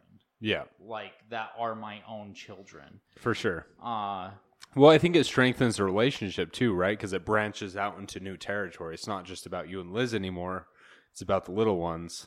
Right. And that creates a new dynamic of shifting focus and having something new, refreshing to bring to the table. Right. And um it, it's frustrating for me because like Liz waffles back and forth on this like weekly. Yeah. She's like, I want them. I don't want them. I want them. I think I might be a bad mom. Uh, I want them. I think I'll fuck them up. You know, like, and it's it's just like, you know, nothing's ever gonna be perfect. Like the stars aren't gonna be perfectly aligned for us to have kids. Yeah. You know, regardless of the amount of pe- preparation we do, it, it's one of those things that's like shit or get off the pot, rock star. Yeah. You know, like you you either have to pull the trigger or not. And luckily Liz and I have been um intelligent enough in our relationship and as people to not have an unplanned pregnancy. Yeah. But uh, and there's a lot of people out there that do, and they love their kids the just the same. Yeah, it's it's uh, you know like we we haven't left it up to fate, and yeah. I'm kind of like at a point where it's like, okay, well, we need to do this. Like I want I I want a kid. I want to like just one kid. You know, I don't want like a fucking litter or anything, but yeah. I I don't know. Uh, I get you. Yeah. I understand that. And if you talked to me like five years ago, I'd be like, yeah, in the future, I can see myself having kids. Kind of about the age you are right now. You're uh-huh. like, okay, yeah, I want kids within this amount of time. Yeah. But now I'm like at that time, and I'm like, it's it's weird because it's like, it's not just a like oh i want a kid that like i can teach and and stuff it it it's just, it's like a primal biological like i need to have a child yeah at this point so it, it it's kind of a difference it changes over time for sure yeah um and i mean that's just the biological component of it like why why do we exist? If you look at it from a scientific standpoint, we exist to continue existing. Mm-hmm. Literally, like that's that's why. Yeah. So, um, I, am kind of, I think, at that point in in my biological clock where it's like, well, you need to you need to pass on what you have to the next thing in line. Yeah. So no, I get that. I understand a little bit, I guess. Not truly. I still got a lot to go, a lot of life to, a lot of life to go. Not saying you don't. That sounds like a backhanded compliment. I still got a That's lot of life on my end of the of the rope.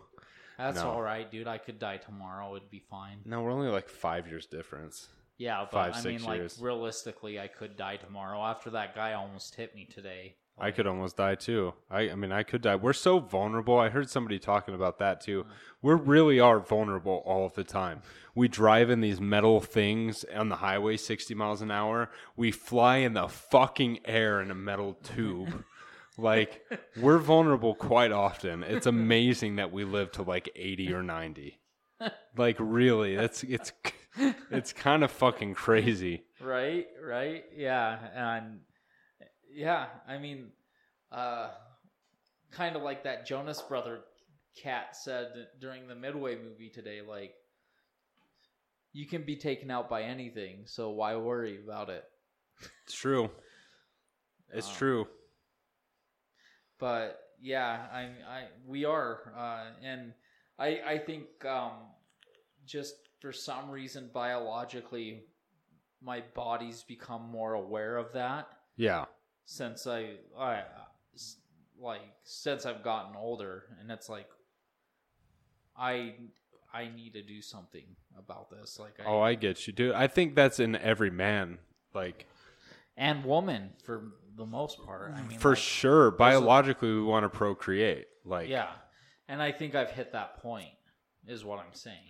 I think most men would procreate with a lot of women if they had the financial means to do it like I see a lot of people that get out of law school and retire and then go around the world and have like seven wives in different countries and have the money to support them all. But biologically, like it, it's really weird because it, it's instinctual and people argue with me on this, but it's instinctual that if you have sex with a woman, if you have sex with a woman and you ejaculate, the sense of bond has released a lot of the time for the man, but the woman hangs on to it a lot more. Like the woman through pheromones become much more attached than men do. Right. And uh that's just one of those things. I'm still I'm still traditionalist. I still want to have one wife and I don't want somebody porking my wife. Per- um well, I I think so. You you say it's traditionalist. I think it comes down to something even like more primal than that. Yeah. Uh, and, and women aren't property. I'm gonna say that right now. They're not. They're their own beings. They have their own minds. But, um, from a primal, they can drive. Yeah. Uh, from a primal sense, like a biological primate stance that's my territory. Yeah. That like th- I think that's what it comes back to is like from a primitive sense it's like okay, that's my territory. Yeah. You don't fuck with my territory. Right. Right. So um the the whole like traditional quote unquote traditionalist like uh one man one woman marriage sort of deal, I think really just goes back to that.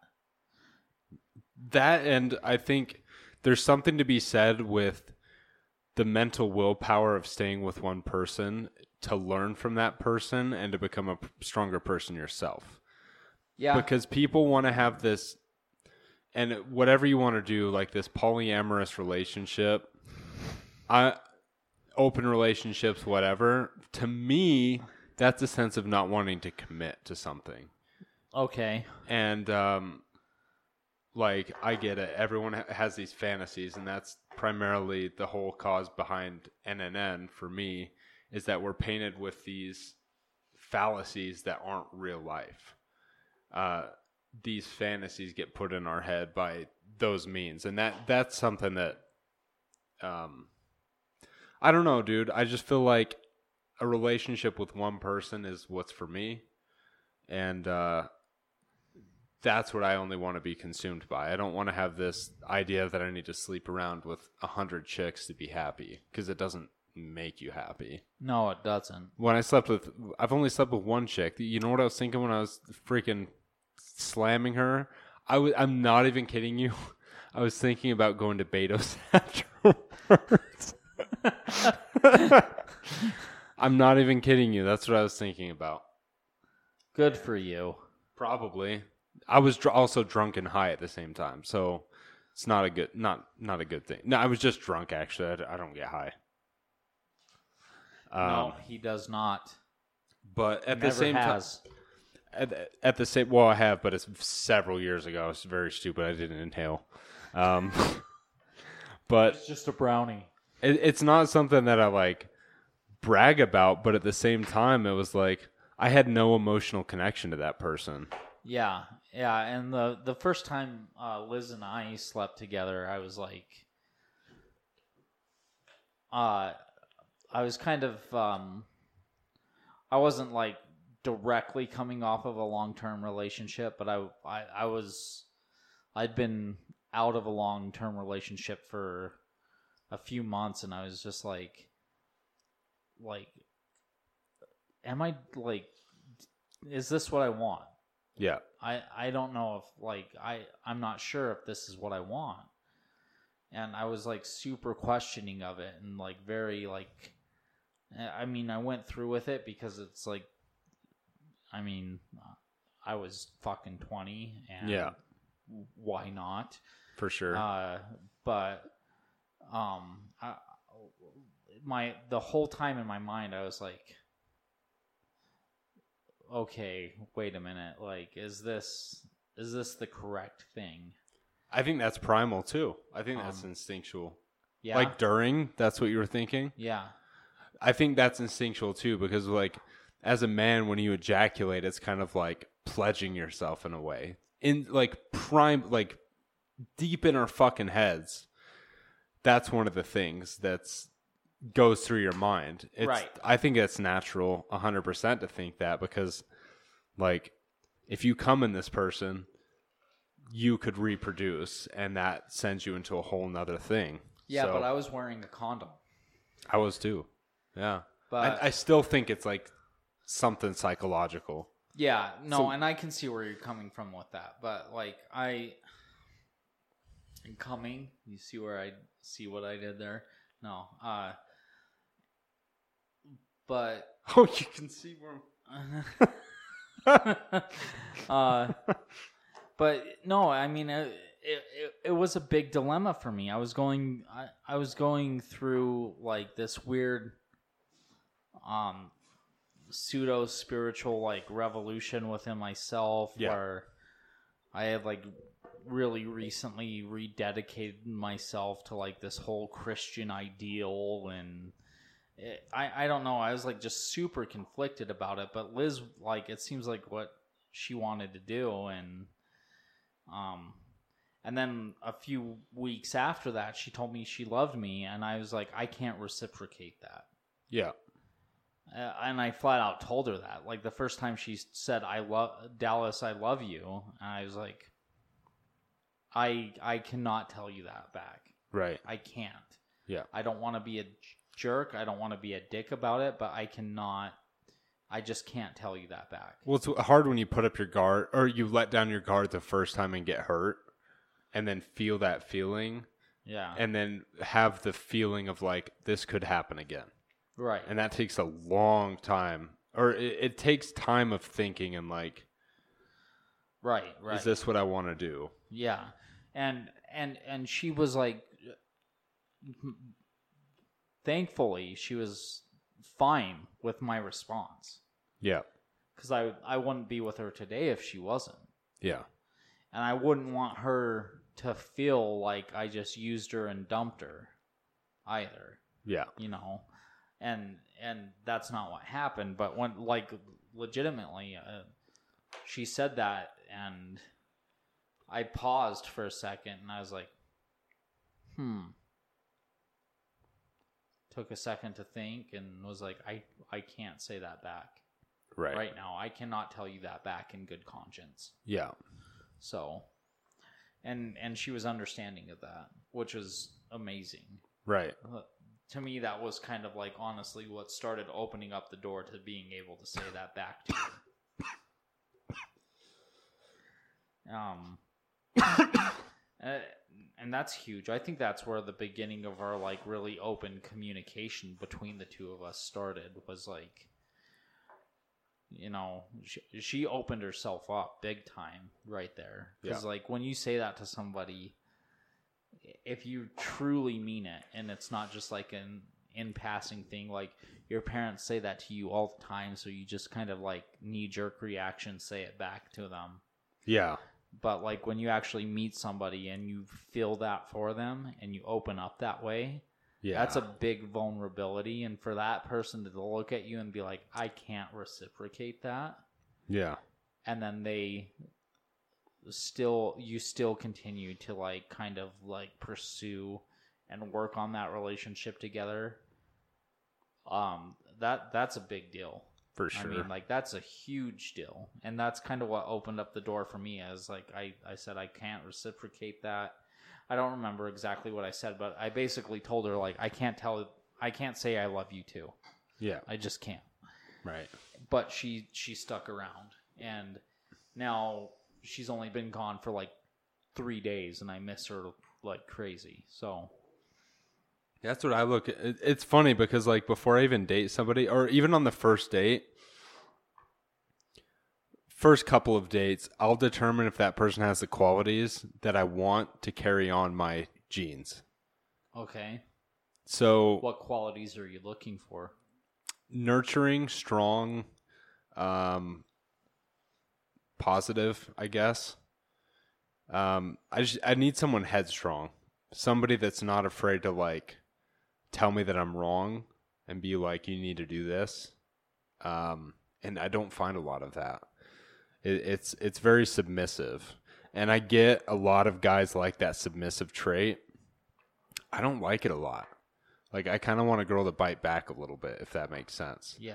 Like I need that that fire of being. I I need like an alpha woman for sure because um, if I don't, ha- I can't have that like do everything that I say and just them reciprocating it. I can't fucking do that. Right. It's unattractive to me. Well, and you've seen with Liz and I now at this point, like you've seen us go back and forth. We talked about this on the previous podcast a little bit, but she'll like straight up tell me like I disagree with you. Like yeah, like you've seen that. Yeah. Um, actively. Right. I mean, it wasn't over a personal conversation, but she was like, I don't agree with what you're saying in this paper. Right. And I was just like, well, I had to write something. I don't agree with it either, but I had to write something. Yeah, no, I, I, I want that. intellect is a big thing, too, that I. Yeah, intelligence. For yeah. sure like just baseline intelligence is huge. Yeah, like so want, needing for self improvement is another thing. Yeah. Um, like your wife goes on walks by herself. She she does things proactively by herself. Oh yeah, yeah. Her and I aren't at all attached at the hip, which like, is good. That's a healthy thing to have. Yeah, like I I love her to death, and I can't imagine spending my life with anyone else. But we do have that like she'll she has her her friend group i've got mine sometimes they'll mix together sometimes they don't yeah she'll go out with her friends like she's got some sort of paint night thing planned next week i think mm-hmm. with a bunch of her friends and it's like i'm not going to it but have fun yeah um and and like you said she'll go on walks with the dogs or she'll go to the gym or whatever like i don't need to be a, around her 24 7 and she's like god forbid but if anything were to happen to me like she would be able to carry herself on and that's that's what i want in somebody for sure yeah i agree 100% i can't have someone like i can't have someone attached to the hip that idea drives me insane yeah yeah um the independence is a big big deal yeah, and I think that was the biggest mistake with my second um, relationship, which was outside of the one I'm in currently, was my longest relationship. Like mm-hmm. this one has over doubled that. Uh, my relationship with Liz has over doubled that last relationship, but like that that one girlfriend Ashley and I, we were like fucking glued together and that that's a problem in and of itself. Yeah, yeah. And that's I think that's part of what like dating and your your teens and your early twenties is supposed to be about is like figuring that out. Oh yeah, we've all been on those dates where you're just dragged along, where right. you just feel like you have nothing. Like they're just making all the decisions. Right. You're like, right. how do I react to this? I don't know. I yeah. guess I'll just roll with it. Yeah. you know? exactly. Like, and um, I did that to her, and she did that to me 100%. Ashley and I did that to each other a lot. Yeah.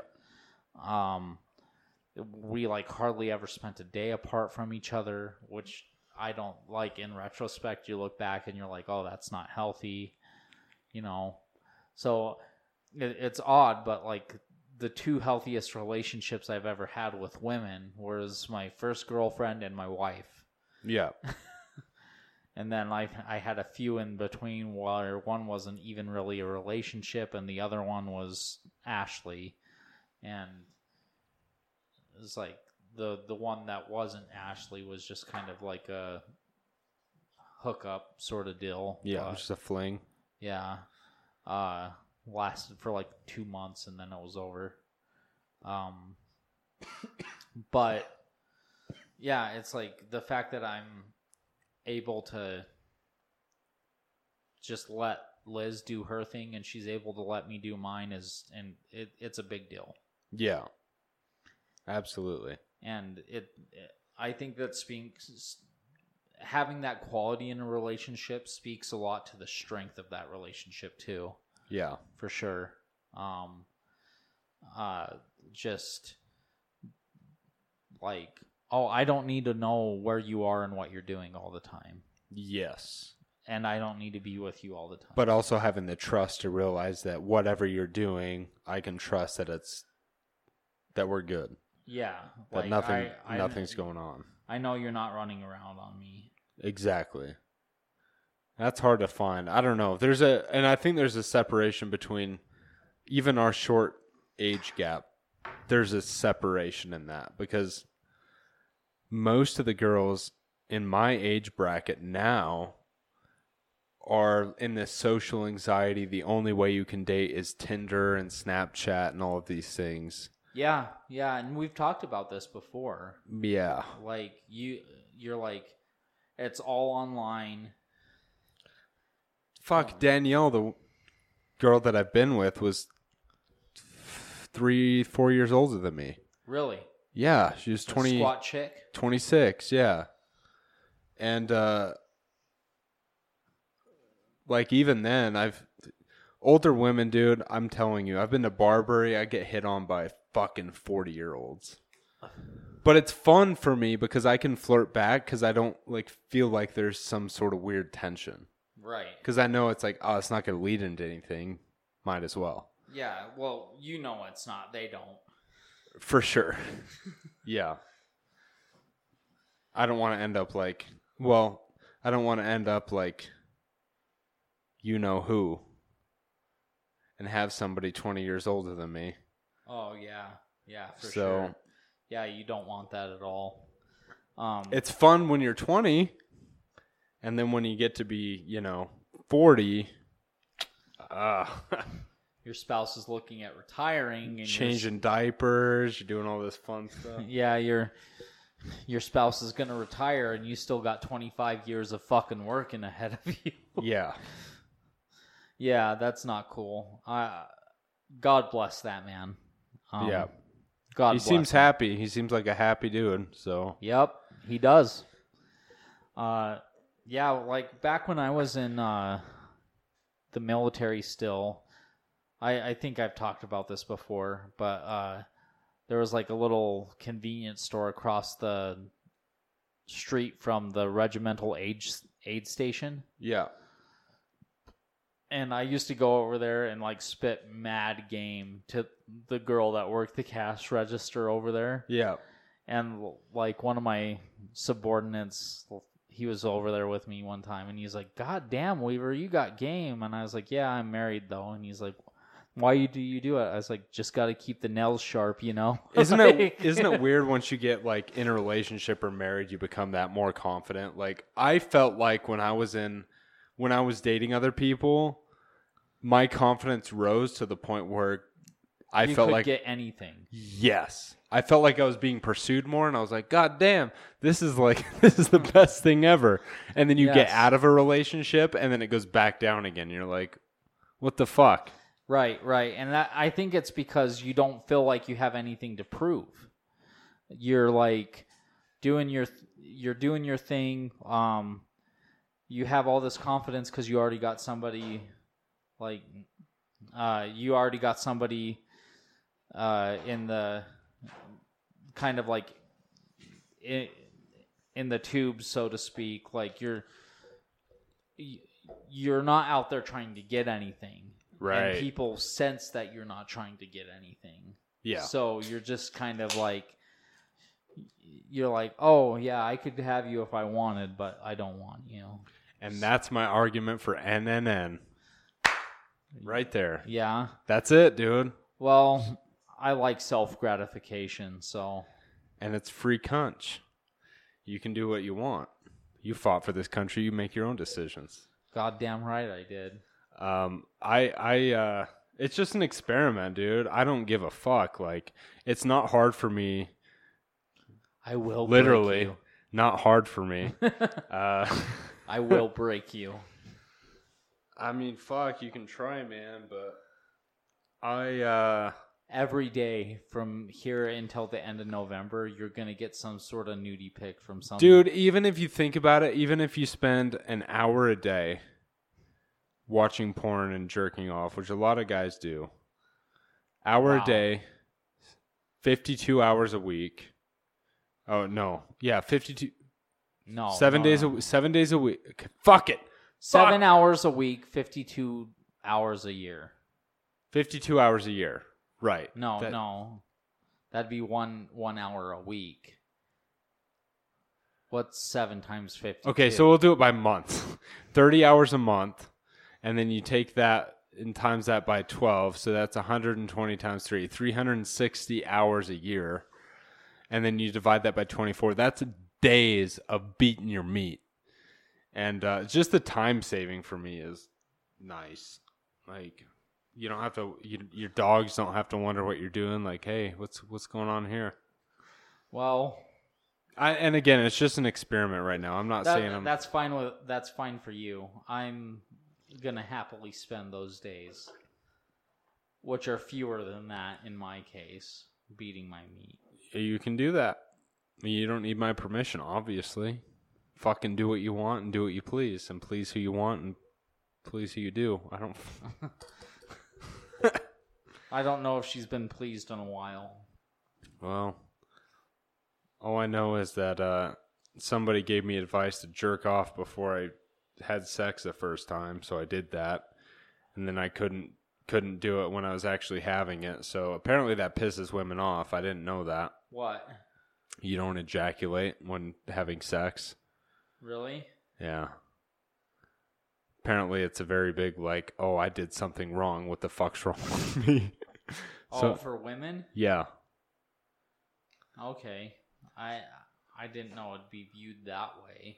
I didn't either and uh, she just stopped talking to me after that. I've so. I've never done that personally. Well, it was like 15 minutes beforehand. I jerked one out real quick because somebody told me you have to do that before you lose your V card, otherwise you'll come instantly. Not true. Uh, yeah. Well, wouldn't know. Um, and I offended someone, and you know, I had fun. I don't know. Fair enough.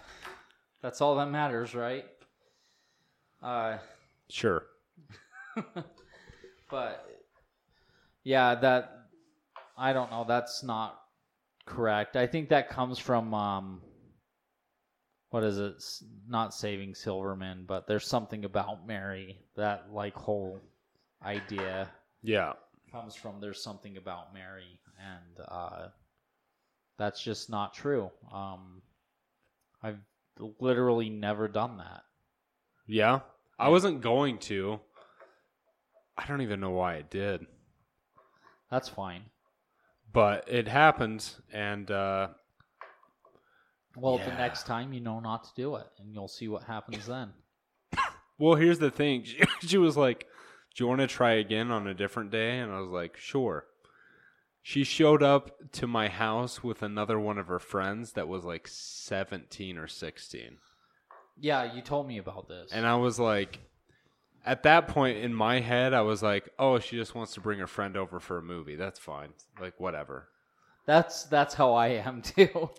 Uh, like I'm not gonna have a fucking threesome with a discuss like a 16 year old. Like that's that's not me, dude. Not me at all. No, and I mean like, you know, sixteen will get you twenty. Um, yeah. sixteen will get you twenty. I like that. Um, but also like I don't know. Um, the older I've gotten, like when I look at these teenagers, you're like, they're fucking kids, man. Yeah, have you ever talked to an 18 year old? Christ. I, had a in the ER the other day. I had a 16 year old who attempted suicide. Yeah. And it's like, fuck, dude, you're just a kid, man. Yeah. Like, holy shit. Yep.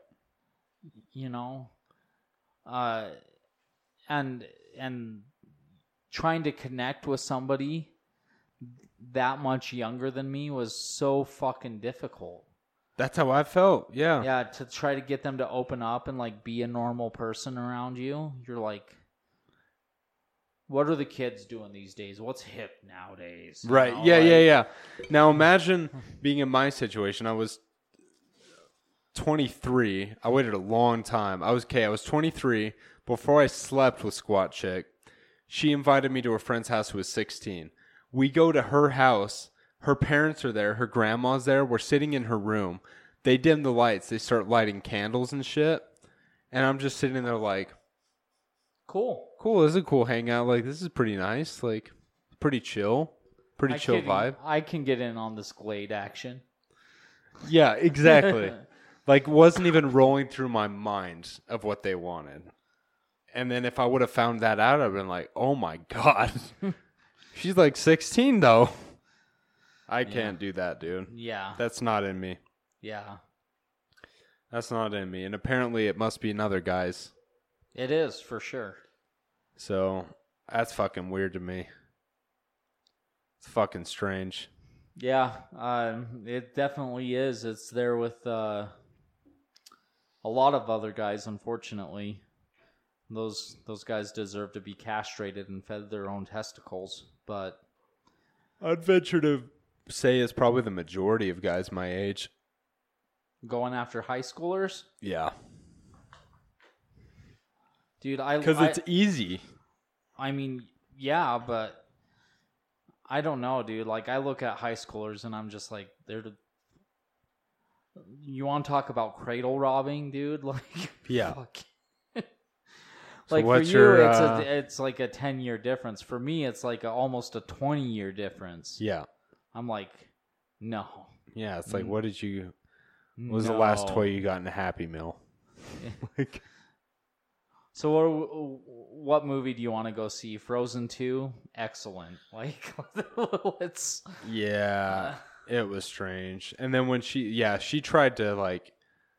After they both left, she tried to like get with me. She was texting me, and I was like, it was just weird, dude. It was fucking weird. I didn't like it. Well, if I were a female, I'd try to get with you. Yeah. I don't know, probably. Well, it's weird, dude. Like, when I grew up, I was such a skinny nerd. And then when I started like lifting weights and stuff, I got more attention from females, but I still didn't know how to deal with it because I was i st- I'm still the same dude inside. Right. Like, I'm still the same guy that I always was. It's just you start getting more attention, you don't know how to deal with it. Yeah, regardless of your uh, outer physical appearance. prowess, you like you're still the same person for sure. Actually, Kyle, it's funny. Kyle said he looked at me on the stairs. He's like, "Do you still work out?" Or it offended me a little bit. I was like, "Fuck, I got to get back to the gym because I am gaining weight." And uh, yeah, when Kyle said that to me, I was just kind of like, fuck. Fuck. Well, but Kyle, I mean, yeah, Kyle is bigger than me, but at the same time, if if someone has to ask if I work out, I could probably be working out a little harder. Yeah, but you also have to look at Kyle in general, like not just his weight or his like physical aptitude or how in shape he is. You just have to look at him in general and be like, well, Kyle's kind of retarded. Yeah. Uh, I mean, yeah. If he, if he, asks you a question, it's because he legitimately doesn't know. no. For sure. And it's been a while since you two have seen each other, and. But, like. Yeah. Like Kyle, Kyle's the kind of guy that'll be like one day. I guarantee you, he's gonna ask somebody how to pump gas. You know, right? Like. At the same time, though, I feel like the beer has betrayed me. The beer has slowly betrayed me because it's not something you realize except over long term. Yeah. And then you're like, oh, I put on these pants, I put on these skinny jeans. Like, oh, I never bought skinny jeans. like, I've never bought skinny jeans. These are, these are a little bit tight, dude. like, I, I understand where you're coming from. And then you That's see yourself the last three years of my fucking life. and then you see yourself in pictures, and you're like, Jesus Christ, man! Like, yeah. what have I done to myself? Yeah, that's been the last three years of my life. Yeah. And and what do I do? I continue to fucking drink, dude. There's seven beers in front of me that I've consumed tonight. I know it's a lot of calories. I've probably can. I don't know. I don't even want to think about it. It's over fifteen hundred calories I probably Easily. consumed. Same for me. And uh like I'm just glad that the bebop thing from oh, Cupbop wasn't a million calories, you know? I love that place. I love that. I want to eat that now. If it was open, I'd probably spring the money to have it delivered. Yeah, for sure. I love that place. Um, yeah, I I don't know, dude. Weight's one of those weird things that you don't realize it's slipping away from you until it's gone. Until it's gone, or somebody tells you something, or you see yourself in a picture. Because we like to imagine ourselves the same place as we were at one point, and then you look back and you're like, "God damn, yeah. I don't know where it went." Yeah, exactly.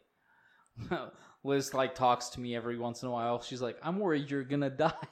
like, oh hell no! About? Hell no! You're not like Kyle. Apparently, was like 50 pounds heavier a couple months ago. Is what he was telling me. Well, so but Liz's thing is, is like she's seen. Uh, she met me at my fucking prime. Like 160, 170 ish? Yeah. Okay. Like she met me at my prime and she got me. She's actually she didn't. She's met me right before my prime, and then she saw me get into better shape from there. Okay, and then deteriorate into the fat fuck that I am now. Well, you're not like fucking obese. Like you know, you know Ben. You know what yeah, I mean? Yeah, I know what you're saying, but but still. So like when she says like I'm worried about you, that that's why because she met me like right before I hit my physical like excellence. Yeah. And then I got I got out of the military and I was like, fuck this running bullshit. You know, like and and then I was like, oh, beer tastes good. I'm gonna drink a lot more of that. Yeah, yeah. And yeah. then and then I started nursing school and I stopped working out altogether because of school. Yeah. Like no, it's rough. And and and now all of a sudden I'm 30 pounds heavier than I was 2 years ago and I'm like, "What the fuck?" yeah, I started no no remember November like 2 weeks ago and I've gained 15 pounds. really? Yeah. Really? Yeah. Huh. I think so. Well, let me check. That scale tells me a lot of information and I I've been kind of slacking on it lately, but um Let's see where I let's see where I ended in uh So you have N and N and no remember November. I just try to get okay, so midway through October I was 175 pounds and now I think I'm pushing 185. No, I'm I'm pushing 180. So I've gained 5 pounds. Okay. Okay, that's a little bit more. I'm a little harsh on myself, but Well, um it's it's kind of hard not to be because I go back and I look at pictures of myself and I'm like, Dallas, what did you do? Where did you go wrong, man? Like what what the fuck is wrong with you? Yeah, I I I like I legitimately I do that. I go back and I look at it and I'm like, where did it all go wrong, man? Yeah, look at yourself five, six years ago, you would have been disgusted with who you are now yeah, it's, it's and whatever, dude. Like I don't know. I I just don't know at this point. I'm fucking. All fuck. I know is I like I do like being in shape. It makes me feel better about myself. People treat me with more respect. Uh, right. And then when I slip out of shape, I feel like I get I definitely get treated differently. When I was on steroids, dude, people treated me differently for sure. When I was 220, I was thicker. I, I definitely had body fat. I wasn't like jacked, ripped, but I was treated differently. Right. And now, like when you get to be like everyone else, you get treated like everyone else, and that drives me crazy. That drives me fucking insane. Not saying I'm better than anyone else, but I used to make decisions that were better than everyone else, and I got treated differently. Yeah, and I- I I for sure could set aside the time to work on that for myself. Um, and I mean, it's all really just excuses in the end. But I I honestly I I have a hard time mustering like any will or energy to to go after it right now. I get oh, you. Um, I get um, to the point where I get, I feel like the flap of skin under my chin. Like when I look down, if I feel that, I'm like, I'm a fat fuck.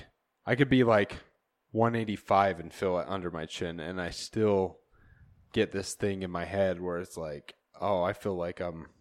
I just set a very high standard for myself, I think, and and that there's nothing really wrong with that, in my opinion. It's, it's unhealthy though mentally. Yeah, well, uh, Liz said when I like she didn't tell me this uh, back then, but she's like when you were like at your fittest, she's like you definitely had body dysmorphia. Really? Yeah. Like, yeah. You definitely had like this whole dysmorphia like if I don't do this every single day I'm I'm fat, I'm worthless, and yeah, like you you weighed yourself constantly and stuff. Yeah. And that now I've gone to the complete opposite extreme where I right. don't weigh myself at all, and I'm just like beer, beer, beer, yeah. beer, beer, beer, beer. You know, like so. Uh, I need to find a balance for sure. Um, but well, it's better to be that than thinking that you're in shape like really fit and still wear like skinny jeans and like Oh, I know I'm not. well and that's the thing cuz I I know people that are like I don't consider you overweight. Like I'm not going to look at you and be like always fat at all. Really? But there's no, but there's people that I look at that I think that but they think they're skinny. You know what I mean? okay. Um, and that's a, a bizarre thing that's for sure a bizarre thing. Like I'm at that point now where I'm like, I know my diet's not on point. I know I'm not going to the gym a lot. Therefore, I'm not looking my best. And uh, right. And it, it's not something that I'm like killing myself over because I know what I need to do to get back there. Eat correct and go to the gym, and I'll get back there. It's that simple. See, and I know that with myself. And that's that's what matters. That's what builds the confidence of like getting rid of the body dysmorphia. But my biggest concern right now is just being able to conceal carry. Yeah. And not like like literally like that's I I just want to like if I can conceal carry and not have like the profile of my gun show up, then yeah, I feel like for me, I either need to lose a lot of weight or gain a shit ton of weight to get a girlfriend. Because if I do that, like if I lose a lot of weight, it'll be like, oh, this guy looks good. But if I if I gain a lot of weight, it'll be like, ooh, this big boy probably comes with a life insurance plan. he probably comes with a. He's got some money behind him. Yeah, yeah, yeah. yeah. Have you heard of eaters?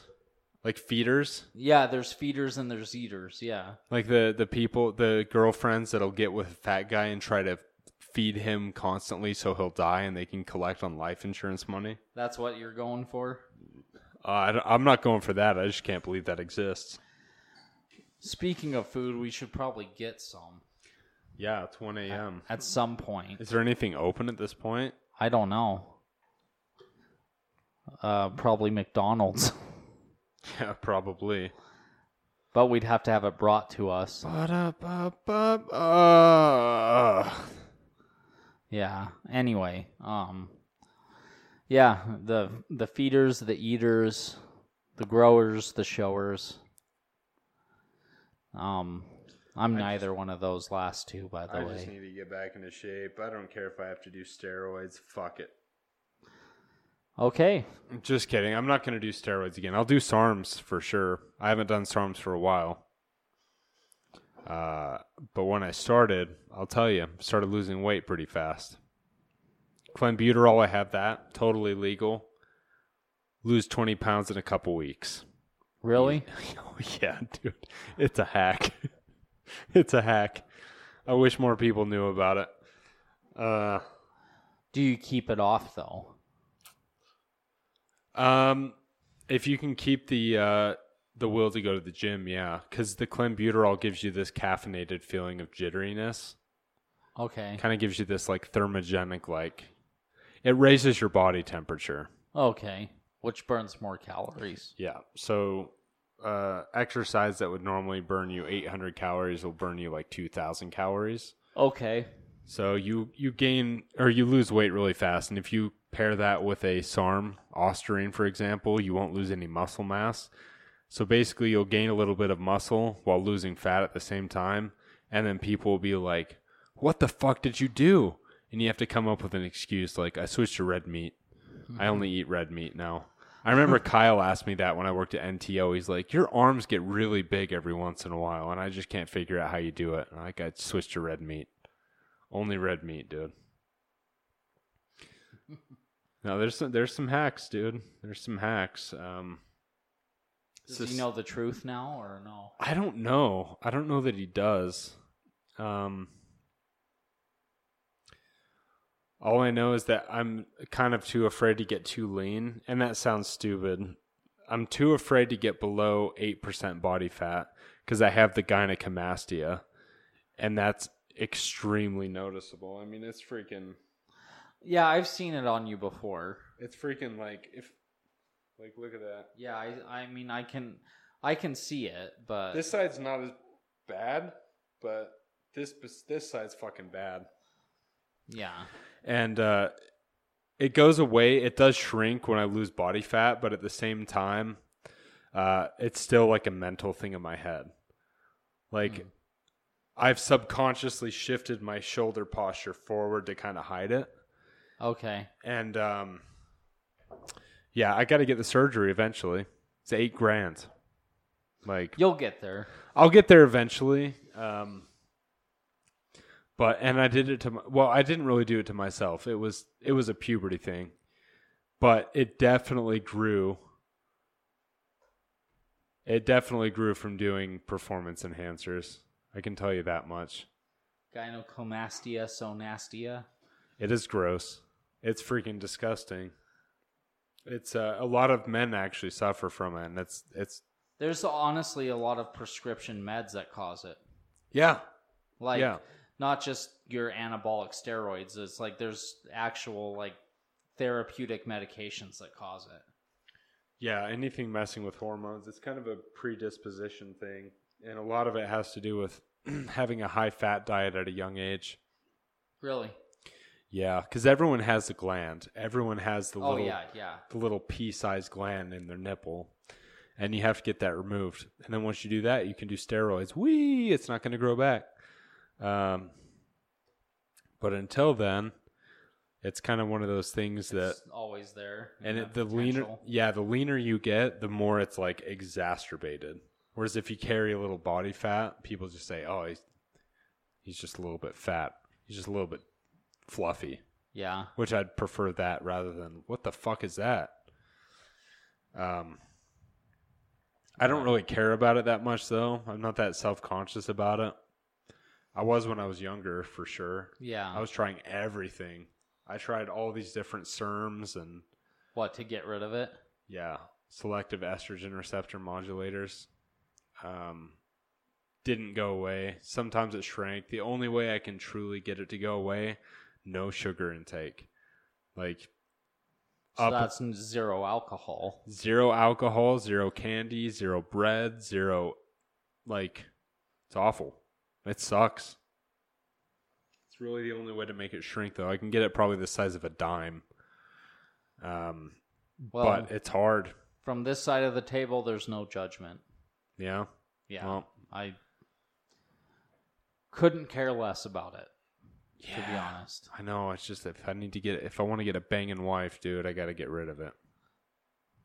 That'll she'll just under, increase she'll, your bank account by ten million dollars. That too. I want to feel good about myself though. That's what it really comes down to. I don't care about the women's side of it. I care about like what I think about myself. and that's fair. Yeah, because you're the one that has to live with you. You're the one that has to like. Yeah look at yourself every day. So that's what I'm doing. I'm going after a boob job. Um, Reduction, not enhancement. Dude, I tried getting, I tried fighting insurance over it because technically it's more breast tissue, so the chances of getting uh, breast cancer go up. And that was my like tactic to get them to pay for it. They fought it every step of the way. Really? I went to so many exams. So, but the the overall expense is just eight thousand dollars in and out. If I did it with, through the U, it'd be about forty five hundred.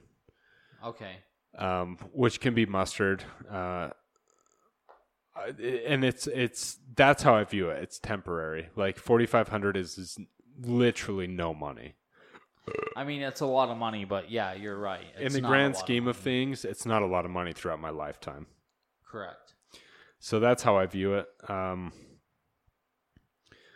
I would love to be able to wear freaking shirts my size and not have to worry about it.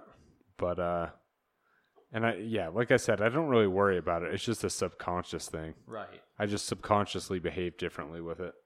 Right. So I'll get it taken care of eventually. But steroids, yeah, do them if you don't have gyno.